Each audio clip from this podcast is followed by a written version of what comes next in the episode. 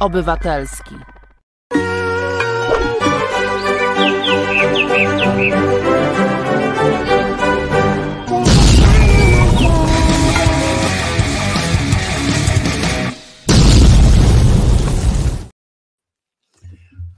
Oto i on w, w, całej swojej okazałości reset obywatelski z w audycji tydzień zleciał bum, a właściwie dzisiaj to rok zleciał bum.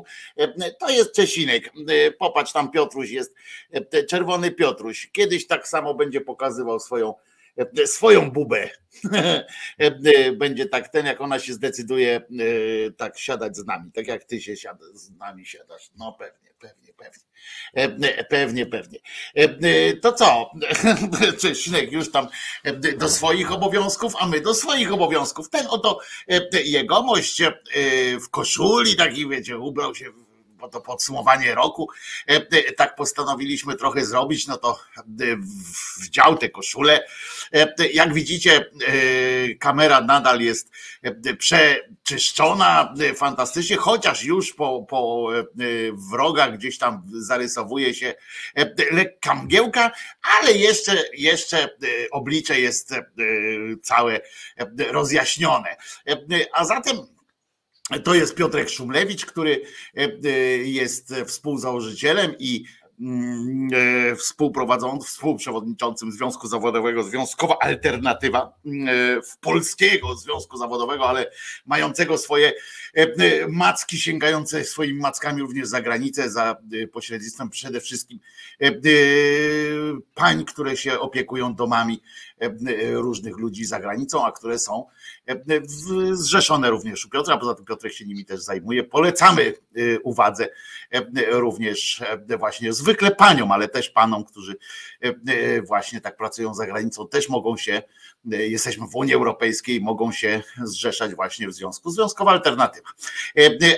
A co środę jeszcze oczywiście o godzinie 17 można Piotrka słuchać w resecie w programie Czas na związki zawodowe, dodam w nawiasie, żeby nie było nieporozumień, że tu Piotrek nie wygląda, prawda, Piotrek na kogoś, kto na stręczyciela tutaj jakiegoś i tak dalej. A ja się nazywam Wojtko Krzyżaniak, jestem głosem szczerej słowiańskiej szydery i mnie z kolei możecie codziennie od poniedziałku do piątku znaleźć na kanale Głosu Szczerej Słowiańskiej Szydery od 10 co najmniej do 13 na żywo w takich audycjach właśnie uprzyjemniających, umilających przedpołudnie i wczesne popołudnie żeby nam się wszystkim lepiej żyło po prostu. Witam Cię Piotrze, witam Państwa zgromadzonych przed odbiornikami wszelkiego typu i starszego i nowszego typu, jakie tylko działają.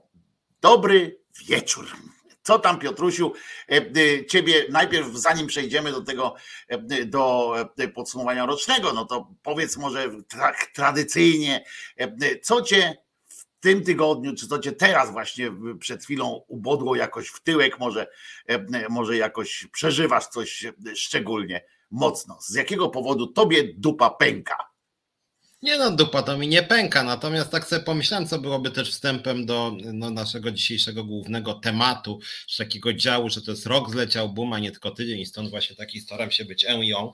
Przypomniało mi się przed chwilą właśnie, bo akurat tego nie przygotowywałem, że e, rok temu, to akurat było w grudniu, więc trochę więcej niż rok temu, więc to nie był rok 2022, a pierwszy, było wielkie zamieszanie wokół TVN-u i w połowie grudnia to chyba było, przed Wigilią były demonstracje w obronie TVN-u i tam była właśnie ustawa e, pisowska, która groziła, że tam TVN być może będzie musiał przestać nadawać, no ja wtedy też TVN popierałem i teraz właściwie mamy powtórkę z rozrywki, to znaczy teraz y, no taka mniejsza powtórka z rozrywki, bo teraz jest po prostu krytyka jednego z materiałów na temat Macierewicza, no i tam być może będzie jakaś kara dla TVN-u, pojawiły się różnego rodzaju groźby, jest dużo solidarności z TVN-em różnych mediów i tam TVN wymienia ich bardzo dużo. Ja generalnie rzecz biorąc uważam, że solidarność branżowa w tym wypadku nie jest zła, bo władza rzeczywiście jest zamordystyczna. Natomiast tak sobie pomyślałem, E, że czasem te media mogłyby być solidarne nie tylko z dużymi mediami, którzy mają prawników za kilka milionów właściwie, bo dla TVN-u e, wydać na pięć procesów milion złotych to by specjalnie nie zabolało, to trochę tak jak dla mnie 10 złotych. E, to nie zmienia, że TVN ma w tych sprawach rację, więc ja tam popieram i, i, i rok temu jak była demonstracja to byłem. Natomiast chciałem dwa słowa podsumować to, co się działo na przykład w resecie w ostatnich 12 miesiącach, dlatego że tak sobie przypomniałem, E, jednym zdaniem, trochę sięgając do środy, że na podstawie moich programów w resecie obywatelskim jedna stewardesa dostała naganę, jedna nasza liderka w ZUS-ie wam znana została zwolniona dyscyplinarnie i dostała dwa pozwy cywilne i karny za programy w resecie. Ja dostałem pozew cywilny i sprawę karną za programy w resecie. E, również programy w resecie przyczyniły się do tego, że nasz lider e, Związkowej Alternatywy w Kołobrzegu kierowców został zwolniony dyscyplinarnie. Też swój udział programy w resecie e, miały. W związku z tym rzeczywiście Reset, nawet jak nie jest wielkim medium, nie ma sponsorów, nie jest wspierany przez państwo, to rzeczywiście odgrywa swoją rolę. Ta rola polega między innymi na tym, że różni nieciekawi pracodawcy Reset oglądają, pozywają niekiedy e, i muszę powiedzieć, że specjalnie wsparcia innych mediów nie widzę, więc to taka smutna refleksja trochę na początek, bo w sumie cieszę się, że jest Reset jakoś wpływowy, natomiast to, że, e, że, że, że, że, że na podstawie programów są próby zastraszenia ze strony różnych pracodawców, szczególnie tego państwowego, bo to jest państwo polskie, właściwie polski rząd, no to jest niepokojące i to jest e, też e, smutne, że właśnie tej solidarności e, środowisk medialnych tutaj nie ma, że jesteśmy też atakowani. Dzisiaj muszę Ci powiedzieć, Piotrusiu,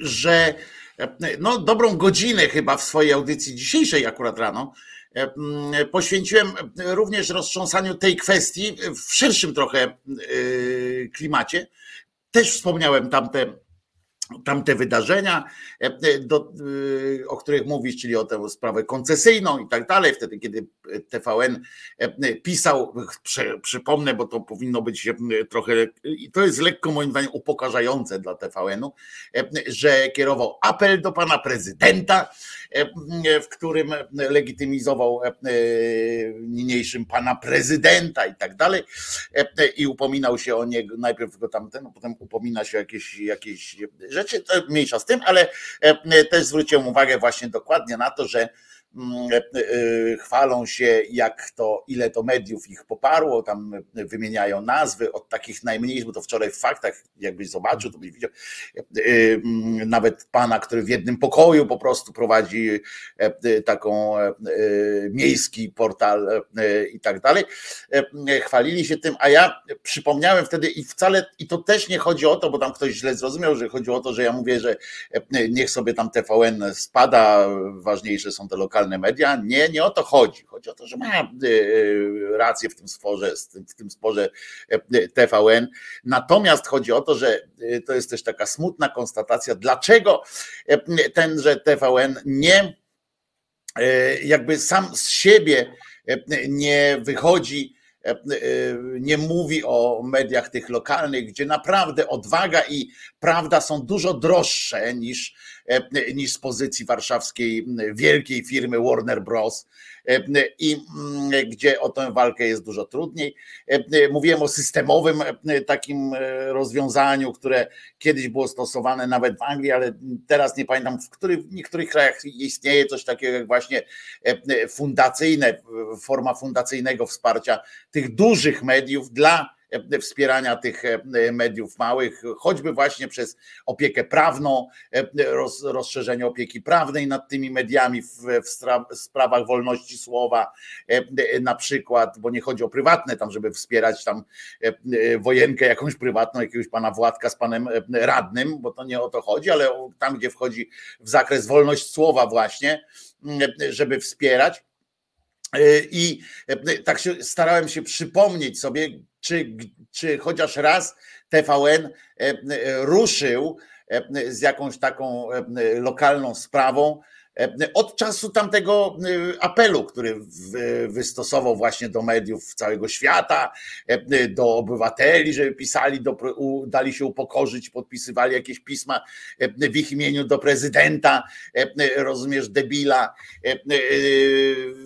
i się ludzie upokarzali się i, i łamali sobie e, e, życiorysy, pisząc, zwracając się z jakimś apelem do, do, do cymbała, e, na nim kładąc, jakby wiesz, czyniąc z niego ostoję demokracji w tym kraju. I ludzie w imieniu TVN to robili, robili sobie te zdjęcia, te, wiesz, tam te w tych okienkach. Natomiast tej solidarności w drugą stronę nie ma i, e, i, i to nawet na takim bardzo, na takim bardzo podstawowym poziomie tego nie ma. E, chodzi o to, że e, ja nawet nie mówię, żeby się dzielili swoimi pieniędzmi, chociaż to by było miłe, jakby właśnie wspólnie z innymi mediami dużymi tworzyli fundację taką. To zresztą się kiedyś, kiedyś to się organizowało przy przy tych e, organizacjach zawodowych, tak, przy Stowarzyszeniu Dziennikarzy, tam takie rzeczy było, że dziennikarze byli objęci takim e, właśnie ta wolność słowa, tych dziennikarska wolność dziennikarska była objęta ich jakby takim wsparciem finansowym, ale można by utworzyć taki, takie coś, ale już nawet jeśli już nie chcą się tych pieniędzmi dzielić, bo to wiadomo, koncerny tam to też jakoś pewnie tam jest pokombinowane, to można by choćby dać rozpostrzeć, rozpostrzeć taki parasol, żeby nie wiem, ten lokalny biznes, lokalne polityczne struktury wiedziały, że, że, że nie, nie warto również ruszać tych struktur, tych, tych mediów małych, bo my to wyciągniemy na światło dzienne, my pokażemy w razie czego, co robicie z tymi małymi mediami, jak traktujecie i tak dalej. A ja nie pamiętam takiej, takiej akcji, mimo że przecież były, e, e, były e, takie rzeczy. Jedyna akcja to chyba była wtedy, jak Orlen kupował te media, to się upomnieli też tylko o inny koncern z kolei, tak? Bo Polska Press, to pamiętajmy, że to są media lokalne, ale to są, to jest koncern, to jest, to jest tak jakbyśmy się o Radio SK upomnieli, prawda? Bo też niby są lokalne radia, no ale to jest struktura struktura ogólnopolska tak naprawdę. Więc, e, więc mówię, też, też to poczułem, e, tu współczuwam z tobą, w sensie też poczuwam to, że no jest tu gruba niestosowność nawet moim zdaniem, to opieranie się TVN-u na głosie ludu, na proszenie ich ciągle o to wsparcie społeczne i faktycznie trzeba przyznać, że po raz kolejny te media lokalne, media małe, po raz kolejny okazały się bardzo przecież bezinteresownie, bo, bo, bo e, nie, nie liczyły przecież na jakieś wielkie, nie wiem, na czas antenowy w, te, w TVN-ie.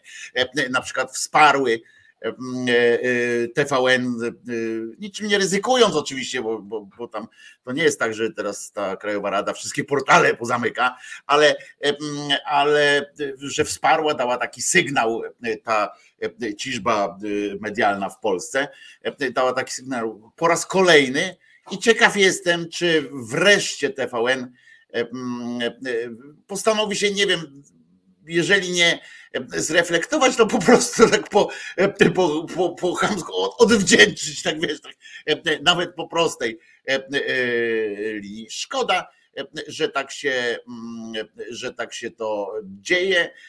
Jeszcze raz powtarzam, oczywiście, że trzeba wesprzeć, tak jak wtedy się wsparło TVN, że mu się należała ta koncesja jak psu zupa, tak samo teraz nie ma prawa ktoś, jakiś minister, ktokolwiek ingerować w materiały e, dziennikarskie. E, od tego jest e, sąd, jeżeli, jeżeli one naruszają czyjeś dobro osobiste, to oczywiście to jest zupełnie inna sytuacja. Nie wiem, tam wyzywanie w materiałach kogoś od pedofilów czy coś takiego bez sprawdzenia, to jest zupełnie inna sytuacja i to należy reagować natychmiast. Natomiast tutaj są sytuacje, które ewentualnie można spokojnie, bez straty jakby moralnych, bez strat moralnych dla kogokolwiek, dla człowieka, można drogą sądową po prostu dochodzić, więc nie ma jakby tutaj nie mam powodu do jakichś takich właśnie restrykcji. Mm, I co ciekawe, przypomnę tak dla wszystkim, że ten dokument, który jest oprotestowany, czyli ten to pismo, ta broszura pana Macierewicza, bo przypomnę, że o to chodzi, że ten materiał, który się nazywał Anatomia Kłamstwa, ukazał się w TVN, to on dotyczył dotyczył e, manipulacji przy e, tworzeniu e, i takich grubych manipulacji przy tworzeniu raportu podkomisji smoleńskiej i to pokazywane na przykładach bardzo konkretnie, bardzo ładnie to było zrobione. Było rzetelnie, rzetelna dziennikarska robota przy okazji. I i niestety ten dokument, to właśnie chcę przypomnieć, że to nie jest oficjalny dokument w ogóle państwa polskiego. Nie jest w ogóle oficjalny dokument.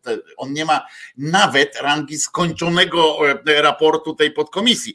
W związku z czym nie ma nawet podstaw prawnych do, do, do, e, do tego, żeby jakakolwiek instytucja państwa ujmowała się tym. To, to, to podlegałoby ewentualnie e, jakimś osobistym, prywatnym, e, prywatnym pozwom właśnie do sądu przez pana Macierewicza, czy kogoś tam, kto się podpisał pod tym, a się czuje teraz posponowany, ewentualnie. Natomiast nie ma nic takiego. Więc jeszcze raz powtarzam, tak, należy się, należy się E, e, wesprzeć w tej sprawie. E, natomiast, natomiast fajnie jest i, i tak ja bym proponował Państwu, żebyście co jakiś czas pisali do TVN-u po prostu, bo presja ma sens, żeby oni się pochylali z kolei nad, nad dolą tych mediów najmniejszych, gdzie naprawdę odwaga i prawda ma sens. A do Kacpra Fidnego e, sugeruje, że jest potencjometr. E, może jeszcze jedna, jedna, jedna uwaga w sprawie tego, co się dzieje, takie też odnosząc się do tego roku, który minął. Mam wrażenie, że w Polsce jest coraz więcej pozwów i spraw sądowych, co w sumie e, wydaje mi się, że w roku wyborczym będzie tego jeszcze więcej. I generalnie ze sprawami sądowymi to jest tak, że oczywiście, jeżeli ktoś kogoś, tak jak powiedziałeś, nazywa pedofilem, na przykład ta osoba nie jest pedofilem, no to rzeczywiście chodzi o dobre imię, czy mordercą, czy nie gwałcicielem, to ja to rozumiem.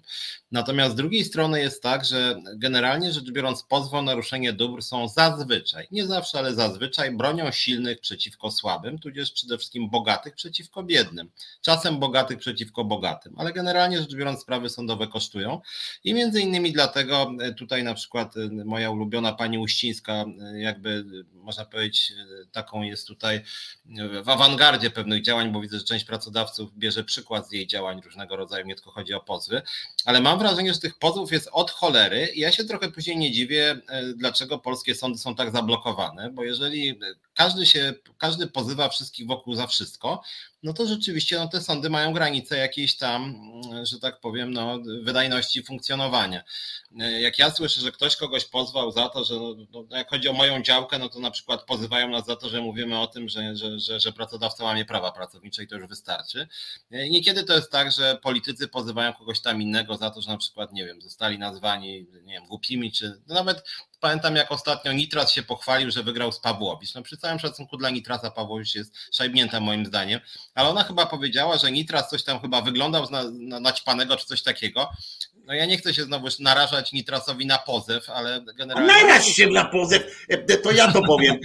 Nitras, Nitras po prostu zachowuje się w tym Sejmie też często jak cymbał, jak krzykać, jak jakiś pusty, pusty łeb, który faktycznie, bo mnie to też denerwuje. Ja się cieszę, że on czasami tam pokazuje też bez, bezbrzeżną bezczelność e, tamtych e, e, pisowców, ale to, że jak on się zajmuje, czym, z czego, jaką ja mam praktyczną, praktyczną jakąś korzyść z obecności Nitrasa w Sejmie, no to są przepychanki z tym takim, co ma Orle te, pod jakąś tam siedzibą oczyszczalni chyba jakiejś, tak? Się tam prze, przeciskał, że on go złapał, drugiego nie złapał, czy ozdobę, czy jakiegoś innego, przekrzykuje się z jakimś tym i to nie na zasadzie jakiś merytoryczny, żeby oni się przekrzykiwali właśnie e, merytorycznie coś pokazywał, tak jak e, nie wiem, teraz nie jestem przygotowany tego, wiesz, pokazać to, to, to i to źle. Nie, to on, oni się przekrzykują na zasadzie jesteś głupi, nie, ty jesteś głupi, e, twoja matka też i to rozumiesz, to ja rozumiem oczywiście, że można, ale to nie, nie w tym Sejmie, kiedy niech on tak przyjdzie do tej telewizji kiedyś publicznej i powie, do tej bugały, czy do kogoś pani jest głupia i pani kłamie, czy coś tam, tak jak taki odważny. Niech to zrobi, a nie tam krzyczy z tych ław i to, to wiesz, no, jak już Ale wychodzi wiesz, po, posełka, e, posełka, e, e, e, e, przepraszam, zapomniałem teraz nazwiska, ta, co tam e, tak często też e, ona tam jest w koalicji obywatelskiej, Fak, e, Fakira chciałem powiedzieć, Jakira, e, e, Jakira wychodzi, to ona przynajmniej wiesz, też tam Fakira. rozumiesz, Fakira, tak. To, to przynajmniej jest jakiś tam, rozumiesz, ona coś merytorycznie powie, nawet jeżeli to wynika tylko z kurwu, a nie z jakiejś tam wielkiej tam wiesz, deliberacji, bo nie zawsze trzeba oczywiście filozoficznie coś powiedzieć, ale i tak, ja, ja mam wrażenie, że, że poseł Nitras, i mogę to powiedzieć jasno, poseł Nitras jest bezideowym po prostu e, krzykaczem, który e, psuje na dodatek jeszcze mój ten, bo on wychodzi, potem przyjeżdża do tego tam e, Trzaskowskiego na ten, na ten doroczny zjazd za niemieckie pieniądze, jak mówi w telewizorze. Przyjeżdżają i on jeszcze potem chodził tak, jak przez rok po nim jeździli, że, że on tam opiłować chce chrześcijan, to on zaczyna teraz każdą tam wypowiedź, ja jestem katolikiem i on e, przyszedł i pindoli tam, że jest katolikiem, że się modli wieczorem, modli się rano, e, opowiada. E, To jest po prostu, e, to jest po prostu jakiś, wiesz, e, e, paranoja po prostu. E, Więc, więc tak, to, że się on pokłócił, to jest tak jakby właśnie dwie świnie się, rozumiesz, przy- całym sympatii dla świnek jako takich. Mówię tylko o poziomie tego chrumkania, tak? E, Rozumiesz, jedna nachrumkała na drugą, ten nachrumkał i oni się o to pokłócili. E, I i Polska ma teraz, e, e, oczywiście, że dobrze, że wygrał, tak? No bo z tą, z tą e, pokraką, e, wywłoką prawną. Oczywiście, że tak, bo, bo, bo ona jest po prostu, to jest, to jest poziom bezczelności, po- poziom szurstwa taki, którego no, trzeba na każdym poziomie, tak? Taką Pawłowi trzeba, nie wiem, pozywać o wszystko, trzeba ją ośmieszać i tak dalej, ale, ale chwalić się tym, że wiesz, że, że no nie, no to, to po prostu jest. Nie, mi- to, co ja mówisz, mówię- no, to, to, to, tak właśnie powiedziałeś, no to jest takie zwycięstwo, no i co? Tylko tak wstydliwe zwycięstwo, że, że wiesz, to powiedzieć, no, no, no wygrałem tam walkę w boksie, e, wiesz, z kolesiem bez rąk, bez, bez nóg, nie? I tam, e, żeby, no niby wygrałem, no ale, ale kurde, żeby tam zaraz na Twitterze napisać, hura, wygrałem z gościem, no nie, no. Znaczy wiesz, bo, bo, bo ja tak też sobie myślę, że, że, że na przykład Terlecki, o którym chyba połowa y, opozycji tej przynajmniej internetowej pisze per klej Terlecki, czy tego typu tekst, no to on właściwie mógłby 100 tysięcy pozwów zrobić o to, że się go o narkomanię e, oskarża. No i wszystkie by przegrał, bo to jakby mu zrobili badanie krwi. E, Natomiast rzeczywiście wydaje mi się tak e, na serio podsumowując, no, że to jest problem z tymi pozwami, że tego jest strasznie dużo i wydaje mi się, że tego będzie jeszcze więcej wobec I o szczególnie coraz większe gówna, to jest chyba problem, bo, bo, bo, wiesz, bo ja nie mam problemu, bo solą demokracji jest, są protesty i, i, i wykorzystanie demokracji jest możliwość procesu i tak dalej, że ja mogę ciebie, ty możesz mnie i tak dalej, to jest wszystko okej, tylko poziom, o co oni się kłócą, to jest coraz bardziej program, taki ogólnopolski program e, Elżbiety Jaworowicz, oni się ciągle kłócą o jakąś miedzę, którą 30 lat temu e, pan powiedział, e, moją matkę obraził, bo powiedział, że, e, że ma krzywe zęby, a tamten i do dzisiaj się tłuką, tak? O to właśnie, nie? to I pamiętam, teraz, to tu mi się przypomniało w tym kontekście, który to był rok, finał Mistrzostw Świata w piłce nożnej, jak Zinedine Zidane walnął głową tak. jakiegoś gościa, dostał czerwoną kartkę i później tłumaczył, że tamten powiedział, że, że zgwałciłby jego siostrę, czy posunąłby ją coś tam. tam coś o siostrze, I tak. się podzielili wszyscy i tak i sobie powie, kurde, metoda na to, żeby wyeliminować e, lidera danego zespołu piłkarskiego, szepnąć mu na ucho, ty, twoja stara to jest brzydka, albo ja bym No ją więc- posunął. O, łup, masz, ty. No więc właśnie, więc, Metoda więc polityków, po- podejdzie tam Nitras, to powiedz, ty, twoja stara to jest głupia, nie? A wtedy powiesz, ty narkomanie, ty, chuje, ty świnio, ty. Ale to jest, niestety tak jest, jak patrzymy na te procesy, bo też, też tak można tak przejść do podsumowania roku, to też można tak w tym roku masę było właśnie takich, oni się kłócą o to, co kto napisał na Twitterze e, i e, pozew, pozew. E, Przecież cały naród powinien pozwy codziennie wysyłać, codziennie po każdym wystąpieniu tego cymbała Kowalskiego. Cały naród powinien się składać po pół groszu, tak, na, na, na pozew cywilny wobec tego idioty. Po prostu to, wiesz, jakbyśmy, oni zaczęli się zachować jak tacy celebryci, to jest świat takich celebrytów, gdzie się, wiesz, opryszcza się zaczną e, e, kłócić o to, kto kogo posądził, o to, że Photoshopa użył, bo czy nie wiem, czy wiesz, że tam jest tak, w zeszłym roku tam, czy Kinga Rusin, czy ktoś tam e, wniósł jakiś pozew o to, że ktoś inny napisał, że ona tak nie może wyglądać, że to musi być Photoshop, nie? Na okładce tam jakiegoś pisma nie pamiętam kto, przepraszam, jeśli to nie Kinga Ruzin, to, to, to przepraszam, bo to nie, nie, nie jest istotne, chociaż no, jeżeli mieszam to nazwisko, to przepraszam, tak, panią Kingę. Chodzi o to, że jakaś celebrytka wystosowała, wiesz, jakiś, jakiś ten, no rozumiesz, no i oni się o to samo, oni tam nie pytają na przykład o to, co, oni tam siedzą, wiesz, co z tą Polską, tak, się zastanawiają tam, tak, tam siedzą, nam się wydaje, że oni tam siedzą całymi dniami, co jeny, to rano wstają z żonę, z żoną kulki mocy jedzą i i sobie myślą, co dzisiaj, e, e, co dzisiaj zrobić i tak dalej, nie? Natomiast, e, natomiast no tak nie jest to po pierwsze. Po drugie, po drugie, dramat polega na tym, że to jest, że oni się bawią właśnie w coraz większe gówna takie, że, że twoja matka też, to jest argument już kurwa, który, który normalnie już jest oficjalny taki w, całej tej polityce. A my tym, i oni potem jeszcze nam każą, każą tym żyć, jakby, że, że to jest część jakiejś politycznej, w ogóle jakiejś politycznej, politycznego sporu, prawda? Że przenosimy ten polityczny spór na, na, na, na, poziom czyja matka też, nie? I, i się zastanawiamy. I oczywiście to nie jest też tak, żebyśmy pewnie, nie mam nadzieję też, że jesteś tu ze mną, to nie jest tak, że, że mogę, że powinniśmy mówić tam politycy opozycji nie mają prawa tak się zachowywać, tam pozywać i tak dalej, i tak dalej. Oczywiście, że tak, no trzeba czasami, bo to czasami faktycznie nóż w kieszeni się otwiera, jak się słyszy tych, tych pochlastów, nie? nie można im odpuszczać wszystkiego.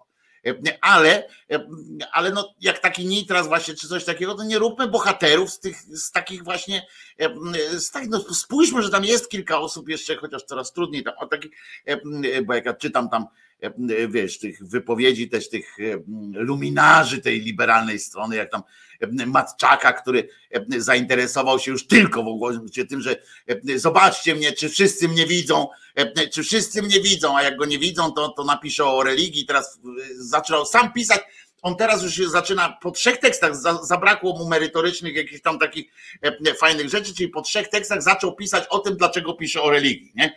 E, to, to, to już jest e, już ten i oczywiście pisze dlaczego, że to wartości i tak dalej. Zdety, bzdury kompletne, atencjusz taki po prostu pisze, bo pozazdrościł synowi kontrowersyjności. Nie? I no, już go tak uklepali w tym w tym e, liberalnym świecie, że on mówi, kurczę, fajnie było tak się pokłócić, nie? No, e, ci z PiSu już go olali, nikt z nim nie dyskutuje. E, po prostu. No, również dlatego, że nie ma o czym z nim dyskutować, bo on naprawdę na tych prawnych rzeczach to ich wykańcza tam po każdym tym prawnie, to ich po prostu tłamsi. Więc oni postanowili z nim nie gadać o tym prawie. No to on mówi, kurczę, nikt się ze mną nie kłóci, tu ja bym do jakiegoś pojedynku stanął i to pff, nie ma, nie? Także, także tak to wygląda. Taka, więc taka polityczna tego roku, bo to co mówimy, wydaje mi się, że faktycznie, żeby to nie było tak, że my tak, e, że tak powiem, dziadersko narzekamy na tą taką, bym powiedział, no taki, takie zejście polityki do poziomu wyłącznie mediów społecznościowych, ale trochę tak jest rzeczywiście, przynajmniej poziomem. I faktycznie jest tak, że właściwie PiSowi to jest na rękę, że te dyskusje tak wyglądają właśnie, że a ty to masz brzydką mordę, a ty to, a tobie, a ty to nie, nie używasz dezodorantu, a twoja stara to jest głupia, mam cię pozew, nie? Koniec dyskusji, i później pozew, i później wygrałem, przegrałem, o, wygrałem, nie? I później ty głupi też jesteś, nie? I, i faktycznie wydaje mi się, że, że, że, że ten poziom debaty publicznej e, o tyle spadł, że nawet ta wspominana do dzisiaj debata między Tuskiem i Kaczyńskim sprzed lat już chyba 15, e, no jednak przynajmniej ona w ogóle była Teraz to w ogóle e, wszyscy politycy na ostatniej prostej, jak są wybory, znajdują sobie różne wyjaśnienia, żeby nie było debat merytorycznych między nimi. Zawsze możemy być pewni, że nie dojdzie do. Nie, żeby narzekać, żeby narzekać, że, że, że tamta druga strona nie chce debaty, bo to jest na tej zasadzie. Tak, że nie chce debaty. Ta I druga wtedy, strona. Jak może, jak może ktoś z Was pamięta, tam były te spory one nie były zbyt merytoryczne między, między Kaczyńskim i Tuskiem. Tam na przykład Kaczyński e, bodajże nie pamiętał chyba cen ziemniaków między innymi, co było takim tanim tak. chwytem Tuska, ale efekciarskim. Natomiast o coś przynajmniej w tym chwycie chodziło, o ceny no teraz to jest szczególnie aktualnie mamy Nie, w ogóle oni tam rozmawiali o polityce zagranicznej, o takich tak, rzeczach. Trochę było, no, trochę no. było merytoryki. A teraz jest tak, że, że właśnie i dlatego takie wchodząc w ten, że tak powiem, rytm podsumowywania roku, no to o rządzie to my pewnie jeszcze sporo powiemy. On był beznadziejny na wielu poziomach i tutaj jakby tych tematów jest co najmniej 10 czy 30 tych bardzo niefajnych działań władzy na wielu poziomach.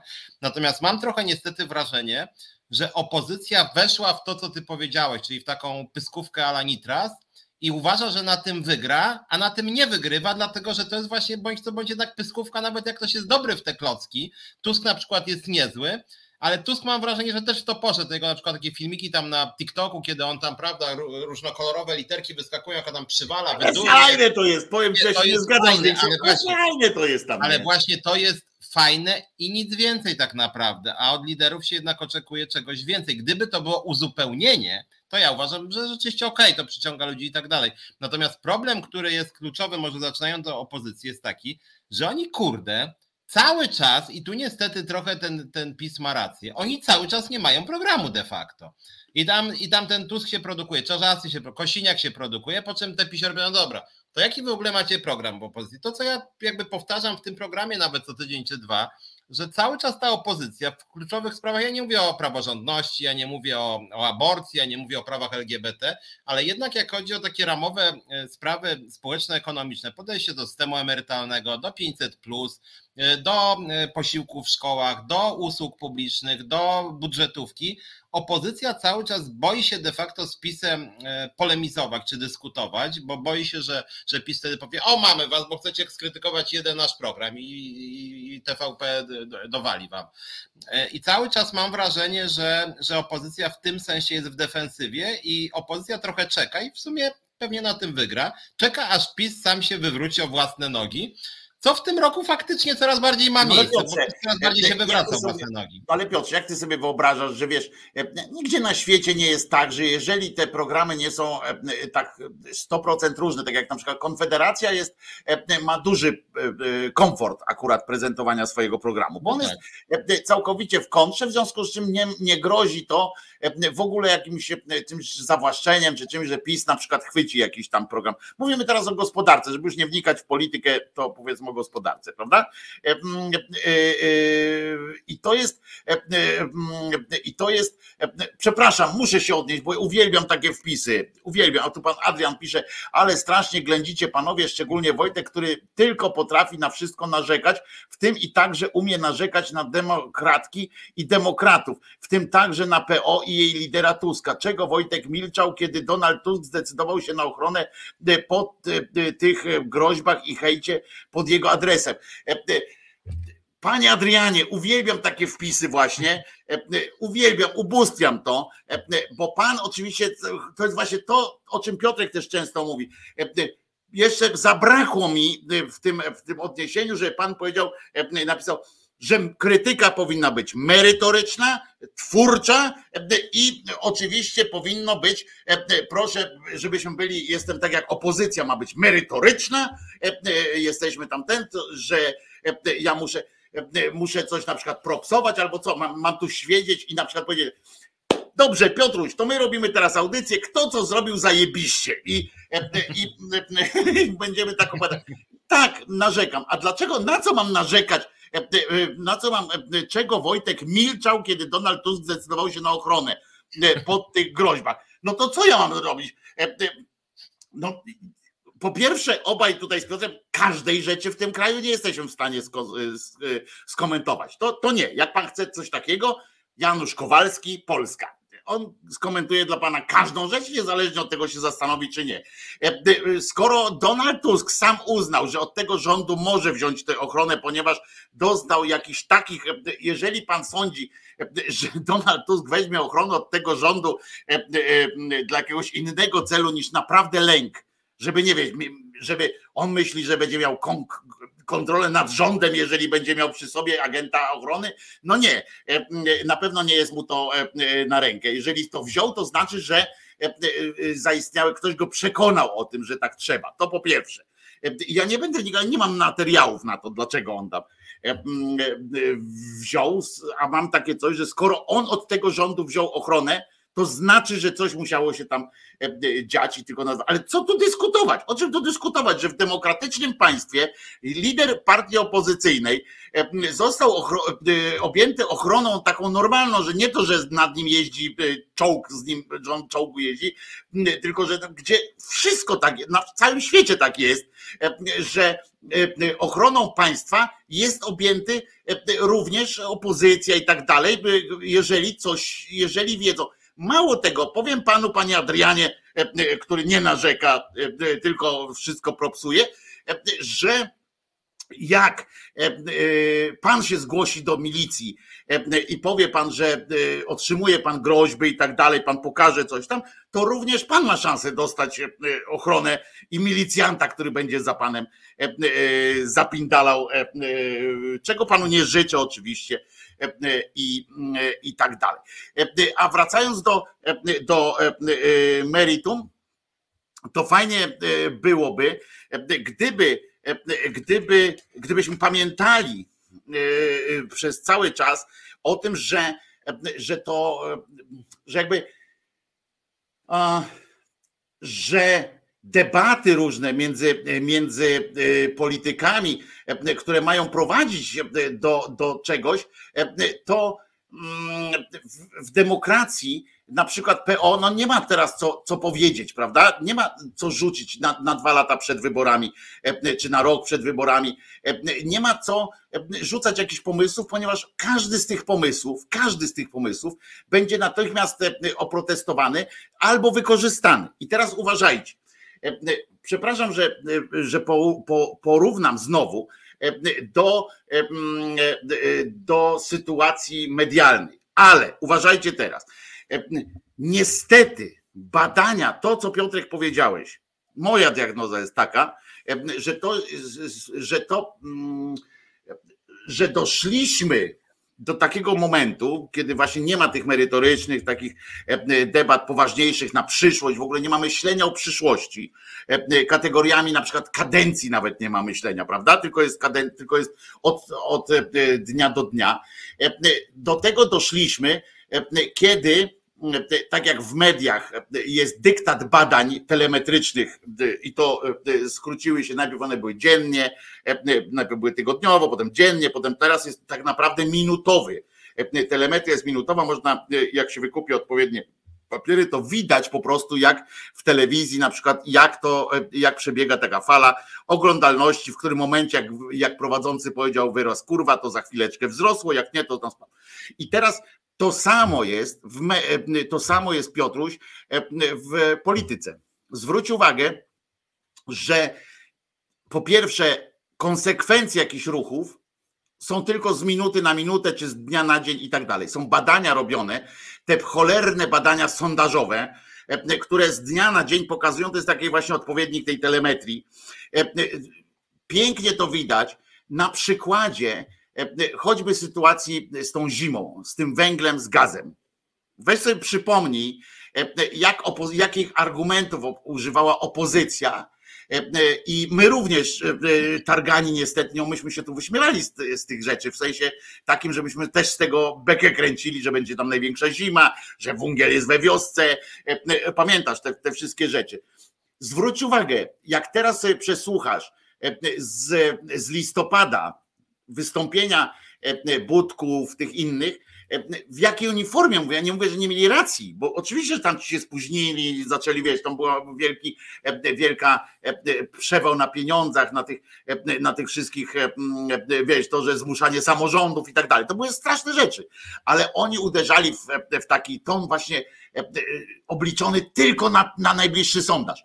Nie będzie węgla, będzie wszystko tam złe, wszystko będzie zimno, nie ten kiedy wiadomo było na przykład, że będzie ten węgiel, on będzie droższy, on będzie coś tam, ale zawsze będzie im można powiedzieć i co? Jest węgiel. To, że tam drożej, że rząd zapłaci, ktoś tam dopłaci i tak dalej. A chodzi mi o formę, wiesz, taką tego, tego pyszczenia, która jest obliczona tylko na, na ten najbliższy sondaż. Nie ma na to naszej zgody, wynocha, takie wiesz, żeby do, do najbliższego zapamiętania, potem jest koniec. To nie jest, to, czy to nie jest taka trochę samospełniający się mechanizm, który wszyscy stosują, wtedy staje się właśnie obowiązującą regułą. Można by spróbować inaczej i być może okazało się, że to działa. No, Gonia Francuz napisała, że opozycja ma program, jest nim przywrócenie praworządności, odpolitycznienie sądów, wykorzystanie pieniędzy z KPO. W to odpolitycznienie sądów mam wrażenie Polacy niespecjalnie wierzą, bo w ogóle sądy mają niskie zaufanie. E, natomiast przywrócenie praworządności na poziomie ogólnym i wykorzystanie, szczególnie wykorzystanie z pieniędzy z KPO, mam wrażenie, że Polacy akurat wierzą. Myślę, że większość Polaków wie, że jakby opozycja przyjęła władzę, to faktycznie pieniądze z KPO zostałyby odblokowane. To akurat myślę, że e, część elektoratu PiSu, jeśli nie większość, również jest o tym przekonana. Tylko problem polega na tym, że ten program Gonia to jest dla wielu Polaków trochę mało po prostu. To znaczy, jakby dla mnie to, żeby było jasne, znaczy nie tylko to dla mnie wystarczy, bo dla mnie jest jeszcze mnóstwo innych powodów, że PiS prześladuje LGBT, że prześladuje kobiety, że prześladuje niezależne związki zawodowe, że jest potwornie nieudolny, autorytarny, niszczy niezależne media, prześladuje niezależne organizacje pozarządowe i tak dalej, i tak dalej. Ale dla części, dużej części Polaków i Polek to akurat nie jest kluczowe. Kluczowe są inne sprawy, niekiedy związane z wiekiem emerytalnym, niekiedy z systemem emerytalnym, niekiedy z ochroną zdrowia, niekiedy z rynkiem pracy. Na przykład dla mnie też rynek pracy jest bardzo, e, bardzo ważny i zdrowie zresztą też, e, sektor opieki i tak dalej, i tak dalej. Ja mam wrażenie, że, że opozycja od, od lat gra w ten sam sposób, tak jak ty zresztą teraz powiedziałeś właśnie tak, że Budka naszej zgody nie będzie, wiedząc, że już za dwa tygodnie wszyscy o tym zapomną i sama opozycja po czterech tygodniach powie, no dobra, to w sumie zgadzamy się z PiSem, tylko my byśmy to zrobili szybciej. No ale w ten sposób się wiarygodności nie zdobywa, więc moja sugestia jest taka, ja wiem, że może tu jestem romantyczny od lat, e, ale, ale, ale przypominam, że PiS w 2013-2014 roku on tak naprawdę tworzył równoległą rzeczywistość polityczną. Czyli tworzył nie tylko równo własne media, bardzo mocno rozbudował i dofinansował, ale bez przerwy powtarzał te swoje 3-4 hasła, tam 500 plus i kilka również innych znacznie brzydszych, autorytarnych i zamordystycznych, tam nacjonalistycznych, antyuchodźczych i tak dalej, ale to się przebijało i, i, i, i zgodnie z tymi starymi zasadami, tam Gramsciego czy tam inni uważają w każdym razie zgodnie z zasadą, że jak się powtórzy coś 200 razy albo 5 tysięcy razy albo 100 tysięcy razy, to dotrze. I oni przyjęli tą zasadę. Nie tak właśnie, nie tą zasadę, że tam pod, teraz, teraz walmy, bo, bo, bo, bo żeby jutro w TVN nie powiedzieli TVP Polsacie, tylko powtarzajmy w ciągu pół roku 600 tysięcy razy, żeby się osadziło aż do znudzenia. I tego mi akurat w opozycji brakuje, że oni takich swoich pomysłów nie mają. Ja tam im sugeruję jakieś swoje typu, nie wiem, 2,5 za pracę w niedzielę, czy, e, czy jawność płac, czy jakiś, e, czy jakiś na przykład praworządność też na poziomie instytucji i tak dalej, i tak dalej, to co często mówię. Oni mogą mieć własne, żeby ja nie jestem nie jestem strategiem Platformy ani Lewicy, żadnej partii obecnie, co znaczy swojego związku. Ale, a, ale, ale uważam, że opozycja mogłaby wygrać, tym bardziej, że wracając do podsumowania, no mamy rok, którym rzeczywiście skokowo rośnie inflacja, spadają realne płace, spadają płace w budżetówce skokowo. Ludzie są przerażeni, czy przynajmniej przerażeni może za mocne słowo, ale przynajmniej trochę przestraszeni, dlatego że jest wojna za naszą wschodnią granicą i co prawda oficjalnie mówi się, że wirus, korona, epidemia się skończyła, ale tyle zachorowań co dzisiaj to znowuż jest takie, bym powiedział, skutki e, e, bardzo, bardzo niebezpieczne dla wielu osób, szczególnie, szczególnie starszych e, i schorowanych. W związku z tym mamy taką sytuację, kiedy mi się wydaje w ogóle, że kryzys to jest okazja do błyśnięcia programowo. Może to jest romantyczna teza, ale w momencie, kiedy bardzo dużej liczbie osób się pogarsza realnie materialna sytuacja, to jest okazja dla opozycji, żeby błysnąć. Powiedzieć, dobra, rząd beznadziejnie rządzi, pogarsza wam się, my tu mamy trzy rzeczy i napindalać z tymi rzeczami bez przerwy. I, i, I tego mi w opozycji brakuje, bo rząd uważam się totalnie kompromituje. To jakby dla PiSu moim zdaniem to był fatalny rok i to jest aż dziwne, że oni mają dzisiaj 36% poparcia, a nie 14%, bo moim zdaniem powinni Ale mają 14. tyle, ale wiesz, to jest y, y, zarzucanie. Y, ja jestem, od, ja powiem tak, ja ja jestem mm, bardzo krytyczny wobec e, opozycji, również dlatego, żeby, e, że ja się po prostu boję się o to, znaczy to jest takie trochę nadużycie, że boję się. Obawiam się po prostu tego, żeby nie nastąpiło potem wielkie e, rozczarowanie i tak dalej. Chcę, żebyśmy pamiętali, żeby się uczyć z nimi, rozmawiać już teraz i egzekwować od nich, a nie potem się obudzić z ręką w nocniku. Ale ja absolutnie rozumiem, dlaczego z politycznych powodów nie prezentuje się szczegółów programu. Tu się zgadzam z Gonią Francuz, że to są e, e, główne e, takie filary, filary mm, programowe, e, które, do których więcej nic nie trzeba. Można by dodać ewentualnie, co zresztą dodają, ale to nie ma znaczenia, bo e, że na przykład nie będziemy likwidowali 500 plus i tak dalej, i tak dalej. Ale e, te główne, to ja się zgadzam z Gonią Francuz, że, że mi też wystarcza jakby takie coś, prawda, na początek. Ale ja bym chciał, żeby oczywiście w pewnych światopoglądowych sytuacjach, tak zwanych światopoglądowych, bo to nie ma nic nie do końca światopoglądowe, ale światopoglądowych też bym chciał, żeby jasnych deklaracji yy, chciałbym się doczekać. Ale e, cała ta reszta, Piotrze, e, no to jest przecież to nie jest i zastanów się na tym, czy to przypadkiem też nie wpadasz w, e, domagając się takich rzeczy, nie wpadasz też w pułapkę zastawioną przez właśnie pisowców i ich strategów. E, zastanów się nad tym tylko, e, bo e, zwróć uwagę, tych, tych partii opozycyjnych jest tam kilka. One są różne w podejściu do gospodarki, do, do różnych. Mało tego, są różne w podejściu w ogóle do samych siebie też, nie? Co są niezdecydowane i tak dalej. I teraz, jeżeli w tym momencie jedna z tych partii zaproponuje E, bardzo konkretne, e, nie wiem, bardzo lewico, lewicowe, takie z, jakiś gospodarczy program teraz, czy element jakiegoś programu. E, I, a druga nie będzie na to skonsultowane i tak dalej, i zaczną o tym dyskutować. Rozumiesz? Zaczną o tym dyskutować. Ja nie mówię, kto będzie miał rację, kto nie będzie miał rację, tylko nagle zacznie się dyskusja wewnątrz, tam lewica między lewicą a PO, jakaś awantura, o to, którą pięknie wykorzystują strategzy wtedy tych, czy nawet dziennikarze, którzy takie jak Rymanowski na przykład, to co, już kłótnia, jeszcze nie ma koalicji, a już kłótnia u państwa, tak? Wiesz o co chodzi. Nie? I to nawet w dobrej wierze on to zrobi, żeby tylko program podkreślić, bo on jest za głupi na jakąś strategię tylko po prostu program podkręcał, nie? I chodzi o to, że oni na, na naprawdę jest tak, że oni muszą działać na pewnym poziomie ogólności, jeśli chodzi o, ale gdyby mi zależy na tym bardziej, żeby oni mi podali, opozycja, żeby podała mi kierunek, w jakim będą szli. O to chodzi, rozumiesz, żeby to było, to było, żebym ja wiedział, po co oni to robią? Kierunek, na przykład, czy to będzie e, e, bardziej liberalne, czy nie bardziej liberalne i tak dalej. E, nie mogą powiedzieć, powiedzieć wszystkich jakichś swoich pomysłów, bo nie mogą mieć. No trudno, żeby teraz PO wspólnie z Lewicą miało już jakiś tam pakiet programów. To niech, niech zostaną jedną partią, jak będą uzgadniali.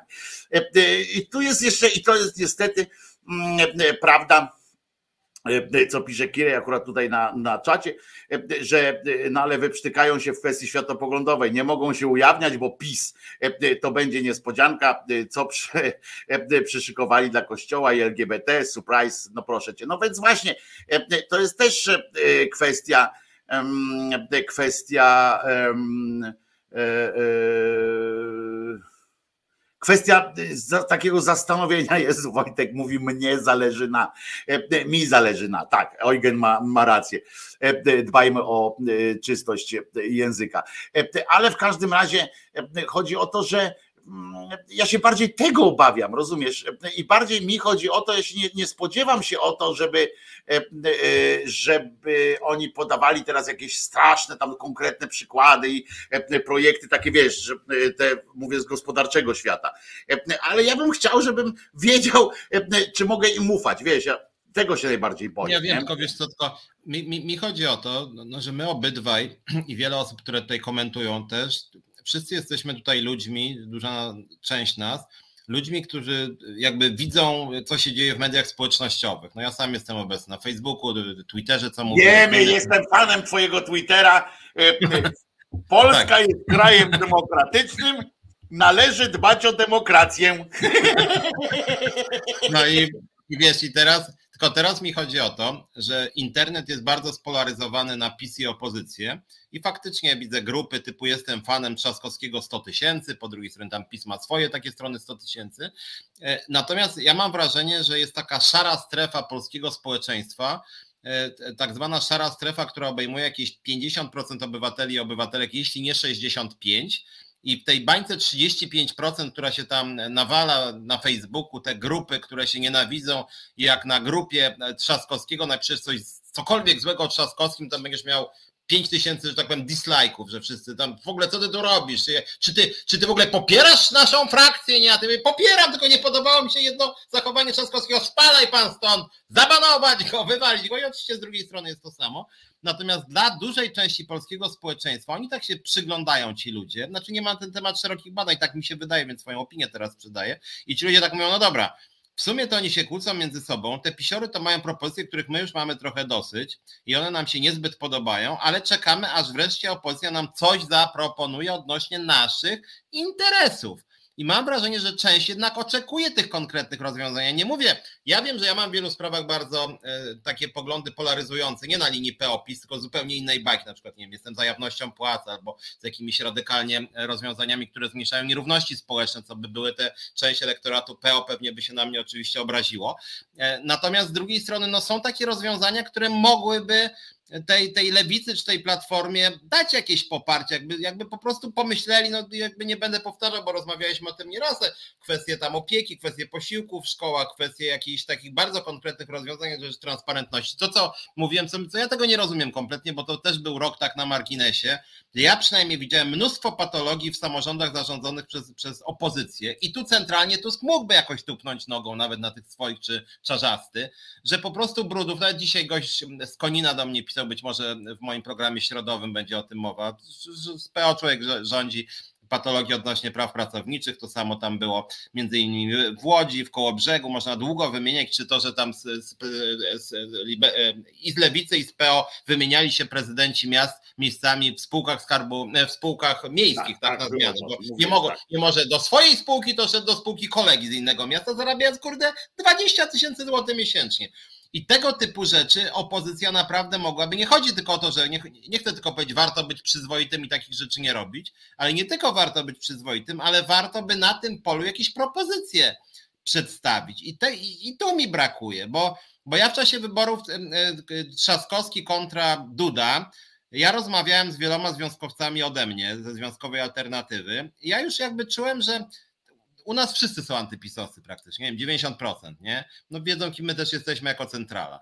Ale dużo osób ma jakby chłodne podejście do tego konfliktu PiS kontra opozycja, że takie no, no dobra, nienawidzimy PiSu, ale ta opozycja jest taka nudna trochę, no że kurde, w sumie za Tuska było słabo i tak jakby czekamy, aż, aż coś zrobią, żeby, żeby nam się chciało iść na wybory. Ja mówię, kurde, no ja, tak, ja, ja tak nie lubię PiSu, że ja i tak pójdę na wybory ale dla ludzi to jest za mało. Ten program, który tam Gosia czy, czy, czy ktoś przedstawił, że właśnie praworządność tam właśnie. E, Gonia Francuz. Bardzo tak, Gonia Francuz, tak to jest dla ludzi mało. Coś powinni kurczę wymyślić, no, bo no nie działa, to nie Ale to nie można tak, ale co wymyślą teraz na rok? E, pamiętaj, że prawda jest też taka, że, bo teraz trudno też dociec, czy e, co jest, e, można tam dociekać, co było pierwsze jajo czy kura, ale teraz już jesteśmy na takim etapie, jak to się tak już kręci to jajo i tak razem z tym kurczakiem, już w środku jest, to jest jajo z kurczakiem w środku, nie? I tam nie wiadomo właśnie, co, co tam ten i tylko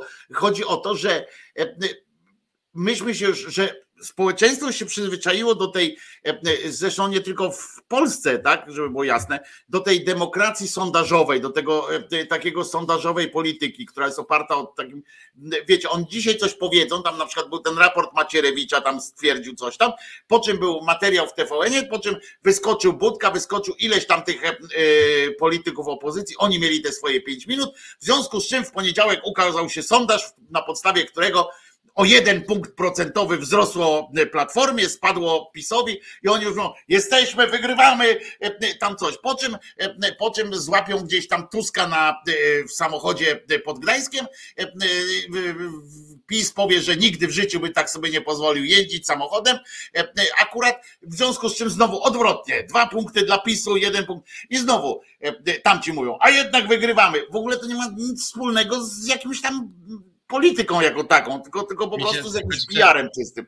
Bo mi się podoba głos Magdy Wasik czy Wąsik, że, za, że, że, że PiSu nie, e, Wasik, że w zasadzie nie wiem jak było za platformą, bo ja wtedy mieszkałem w Anglii. I jakby o tyle mi się podoba ten głos, że potem macie ty zdrajco narodu, a za waszych rządów osiem ostatnich lat. I tam napindalają się w wszystkich audycjach, nienawi, nienawiści, prawda? Zaraz cię uderzę, pozwę cię. A duża część społeczeństwa właśnie wiecie co, ja to tam nie pamiętam, nie? Ale coś tam mi się nie podoba. I, i Ale bardzo drugiej... Polaków tak uważa właśnie. Ale z drugiej strony też, Piotrze, trudno się spodziewać, bo y, po, po nas, po wszystkim innym. Ja rozumiem ludzi, którzy na przykład są e, czasami zirytowani, jak e, tak zwani komentatorzy czy publicyści w naszym nawet, e, w naszych osobach nawet wyciągają jakieś fakty z życia opozycji i tam je roztrząsają i spodziewają się na przykład, tak jak ty przed chwilą powiedziałeś, że jakieś tam rozwiązania powinien opozycja powinna zaproponować w sensie takiego właśnie, jak tam te samorządy się tam migają. Otóż nie, Piotrze.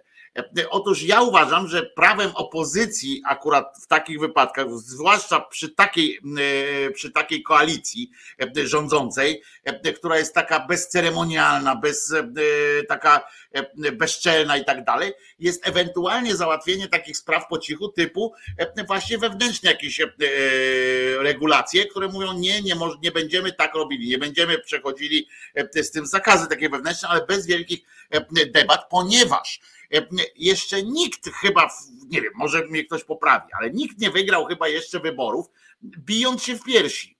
E, e, to nie da rady tak, że tamci będą mówili, jesteśmy zajebiści, a drudzy przyjdą i powiedzą tak, my jesteśmy pełni wad, mamy, u nas jest cały czas coś się dzieje. No zobaczcie, u tego Trzaskowskiego E, e, to cholera, tak się rzecz dzieje, ale dajcie nam szansę, my to jakoś poprawimy. No nie, e, nie da rady Piotrze, trzeba, każda pliszka swój ogon chwali, każda, fajnie by było, fajnie by było. I tu o tym ja, ważne byłoby, poczekaj, poczekaj, jedną rzecz powiem, że warto by było, ja bym chciał, żeby oni mieli otwarte uszy i głowy na takie właśnie głosy jak twój czy mój czasami i żeby reagowali tam w tych swoich organizacjach wcześniej, zanim coś się wyten. Jak my na przykład mówimy o jakimś tam zjawisku, które jest złe, to fajnie by było, jak, jak ktoś by od nich sprawdził tak, ej, sprawdźcie, czy u nas się coś takiego nie, od, nie odpieprza. Sprawdźcie to.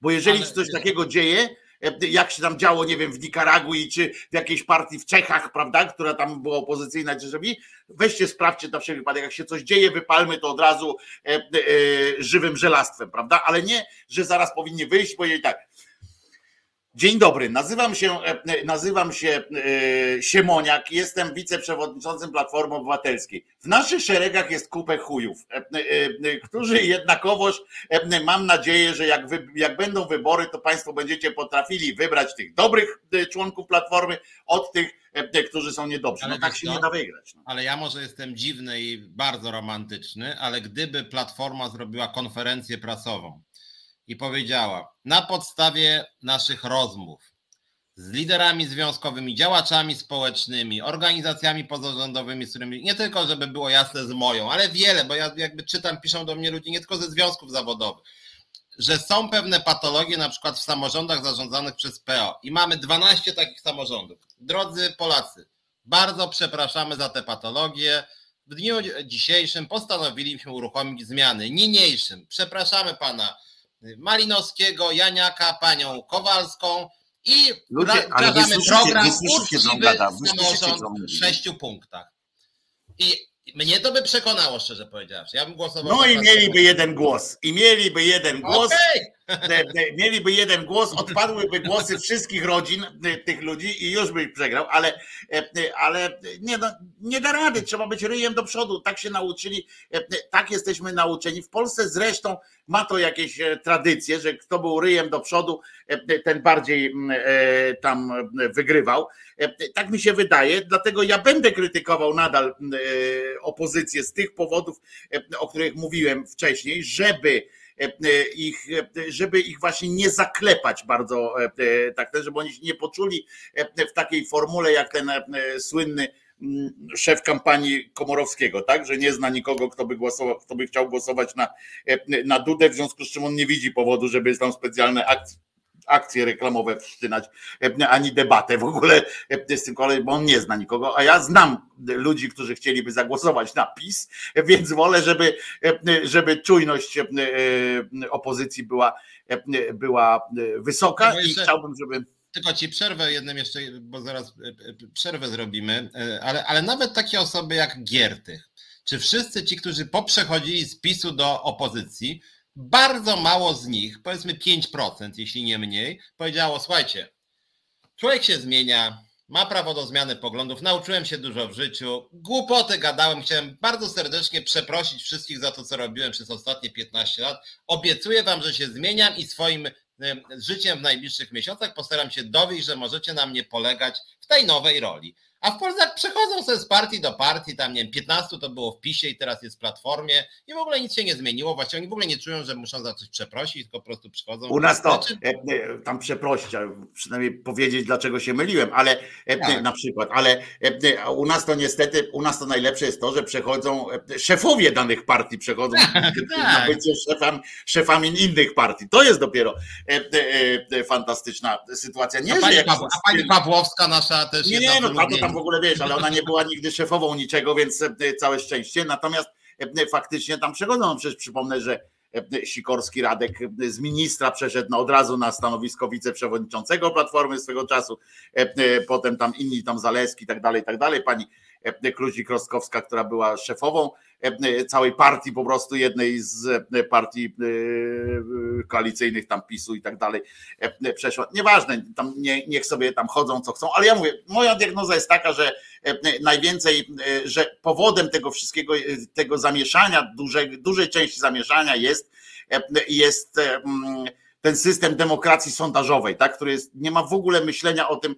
E, Zwróć uwagę też, e, że jakie znaczenie tak naprawdę, bo to chodzi o utrzymanie trendu, tak? Chodzi o utrzymanie trendu, a nie, e, bo pamiętajcie, że to chodzi o trend.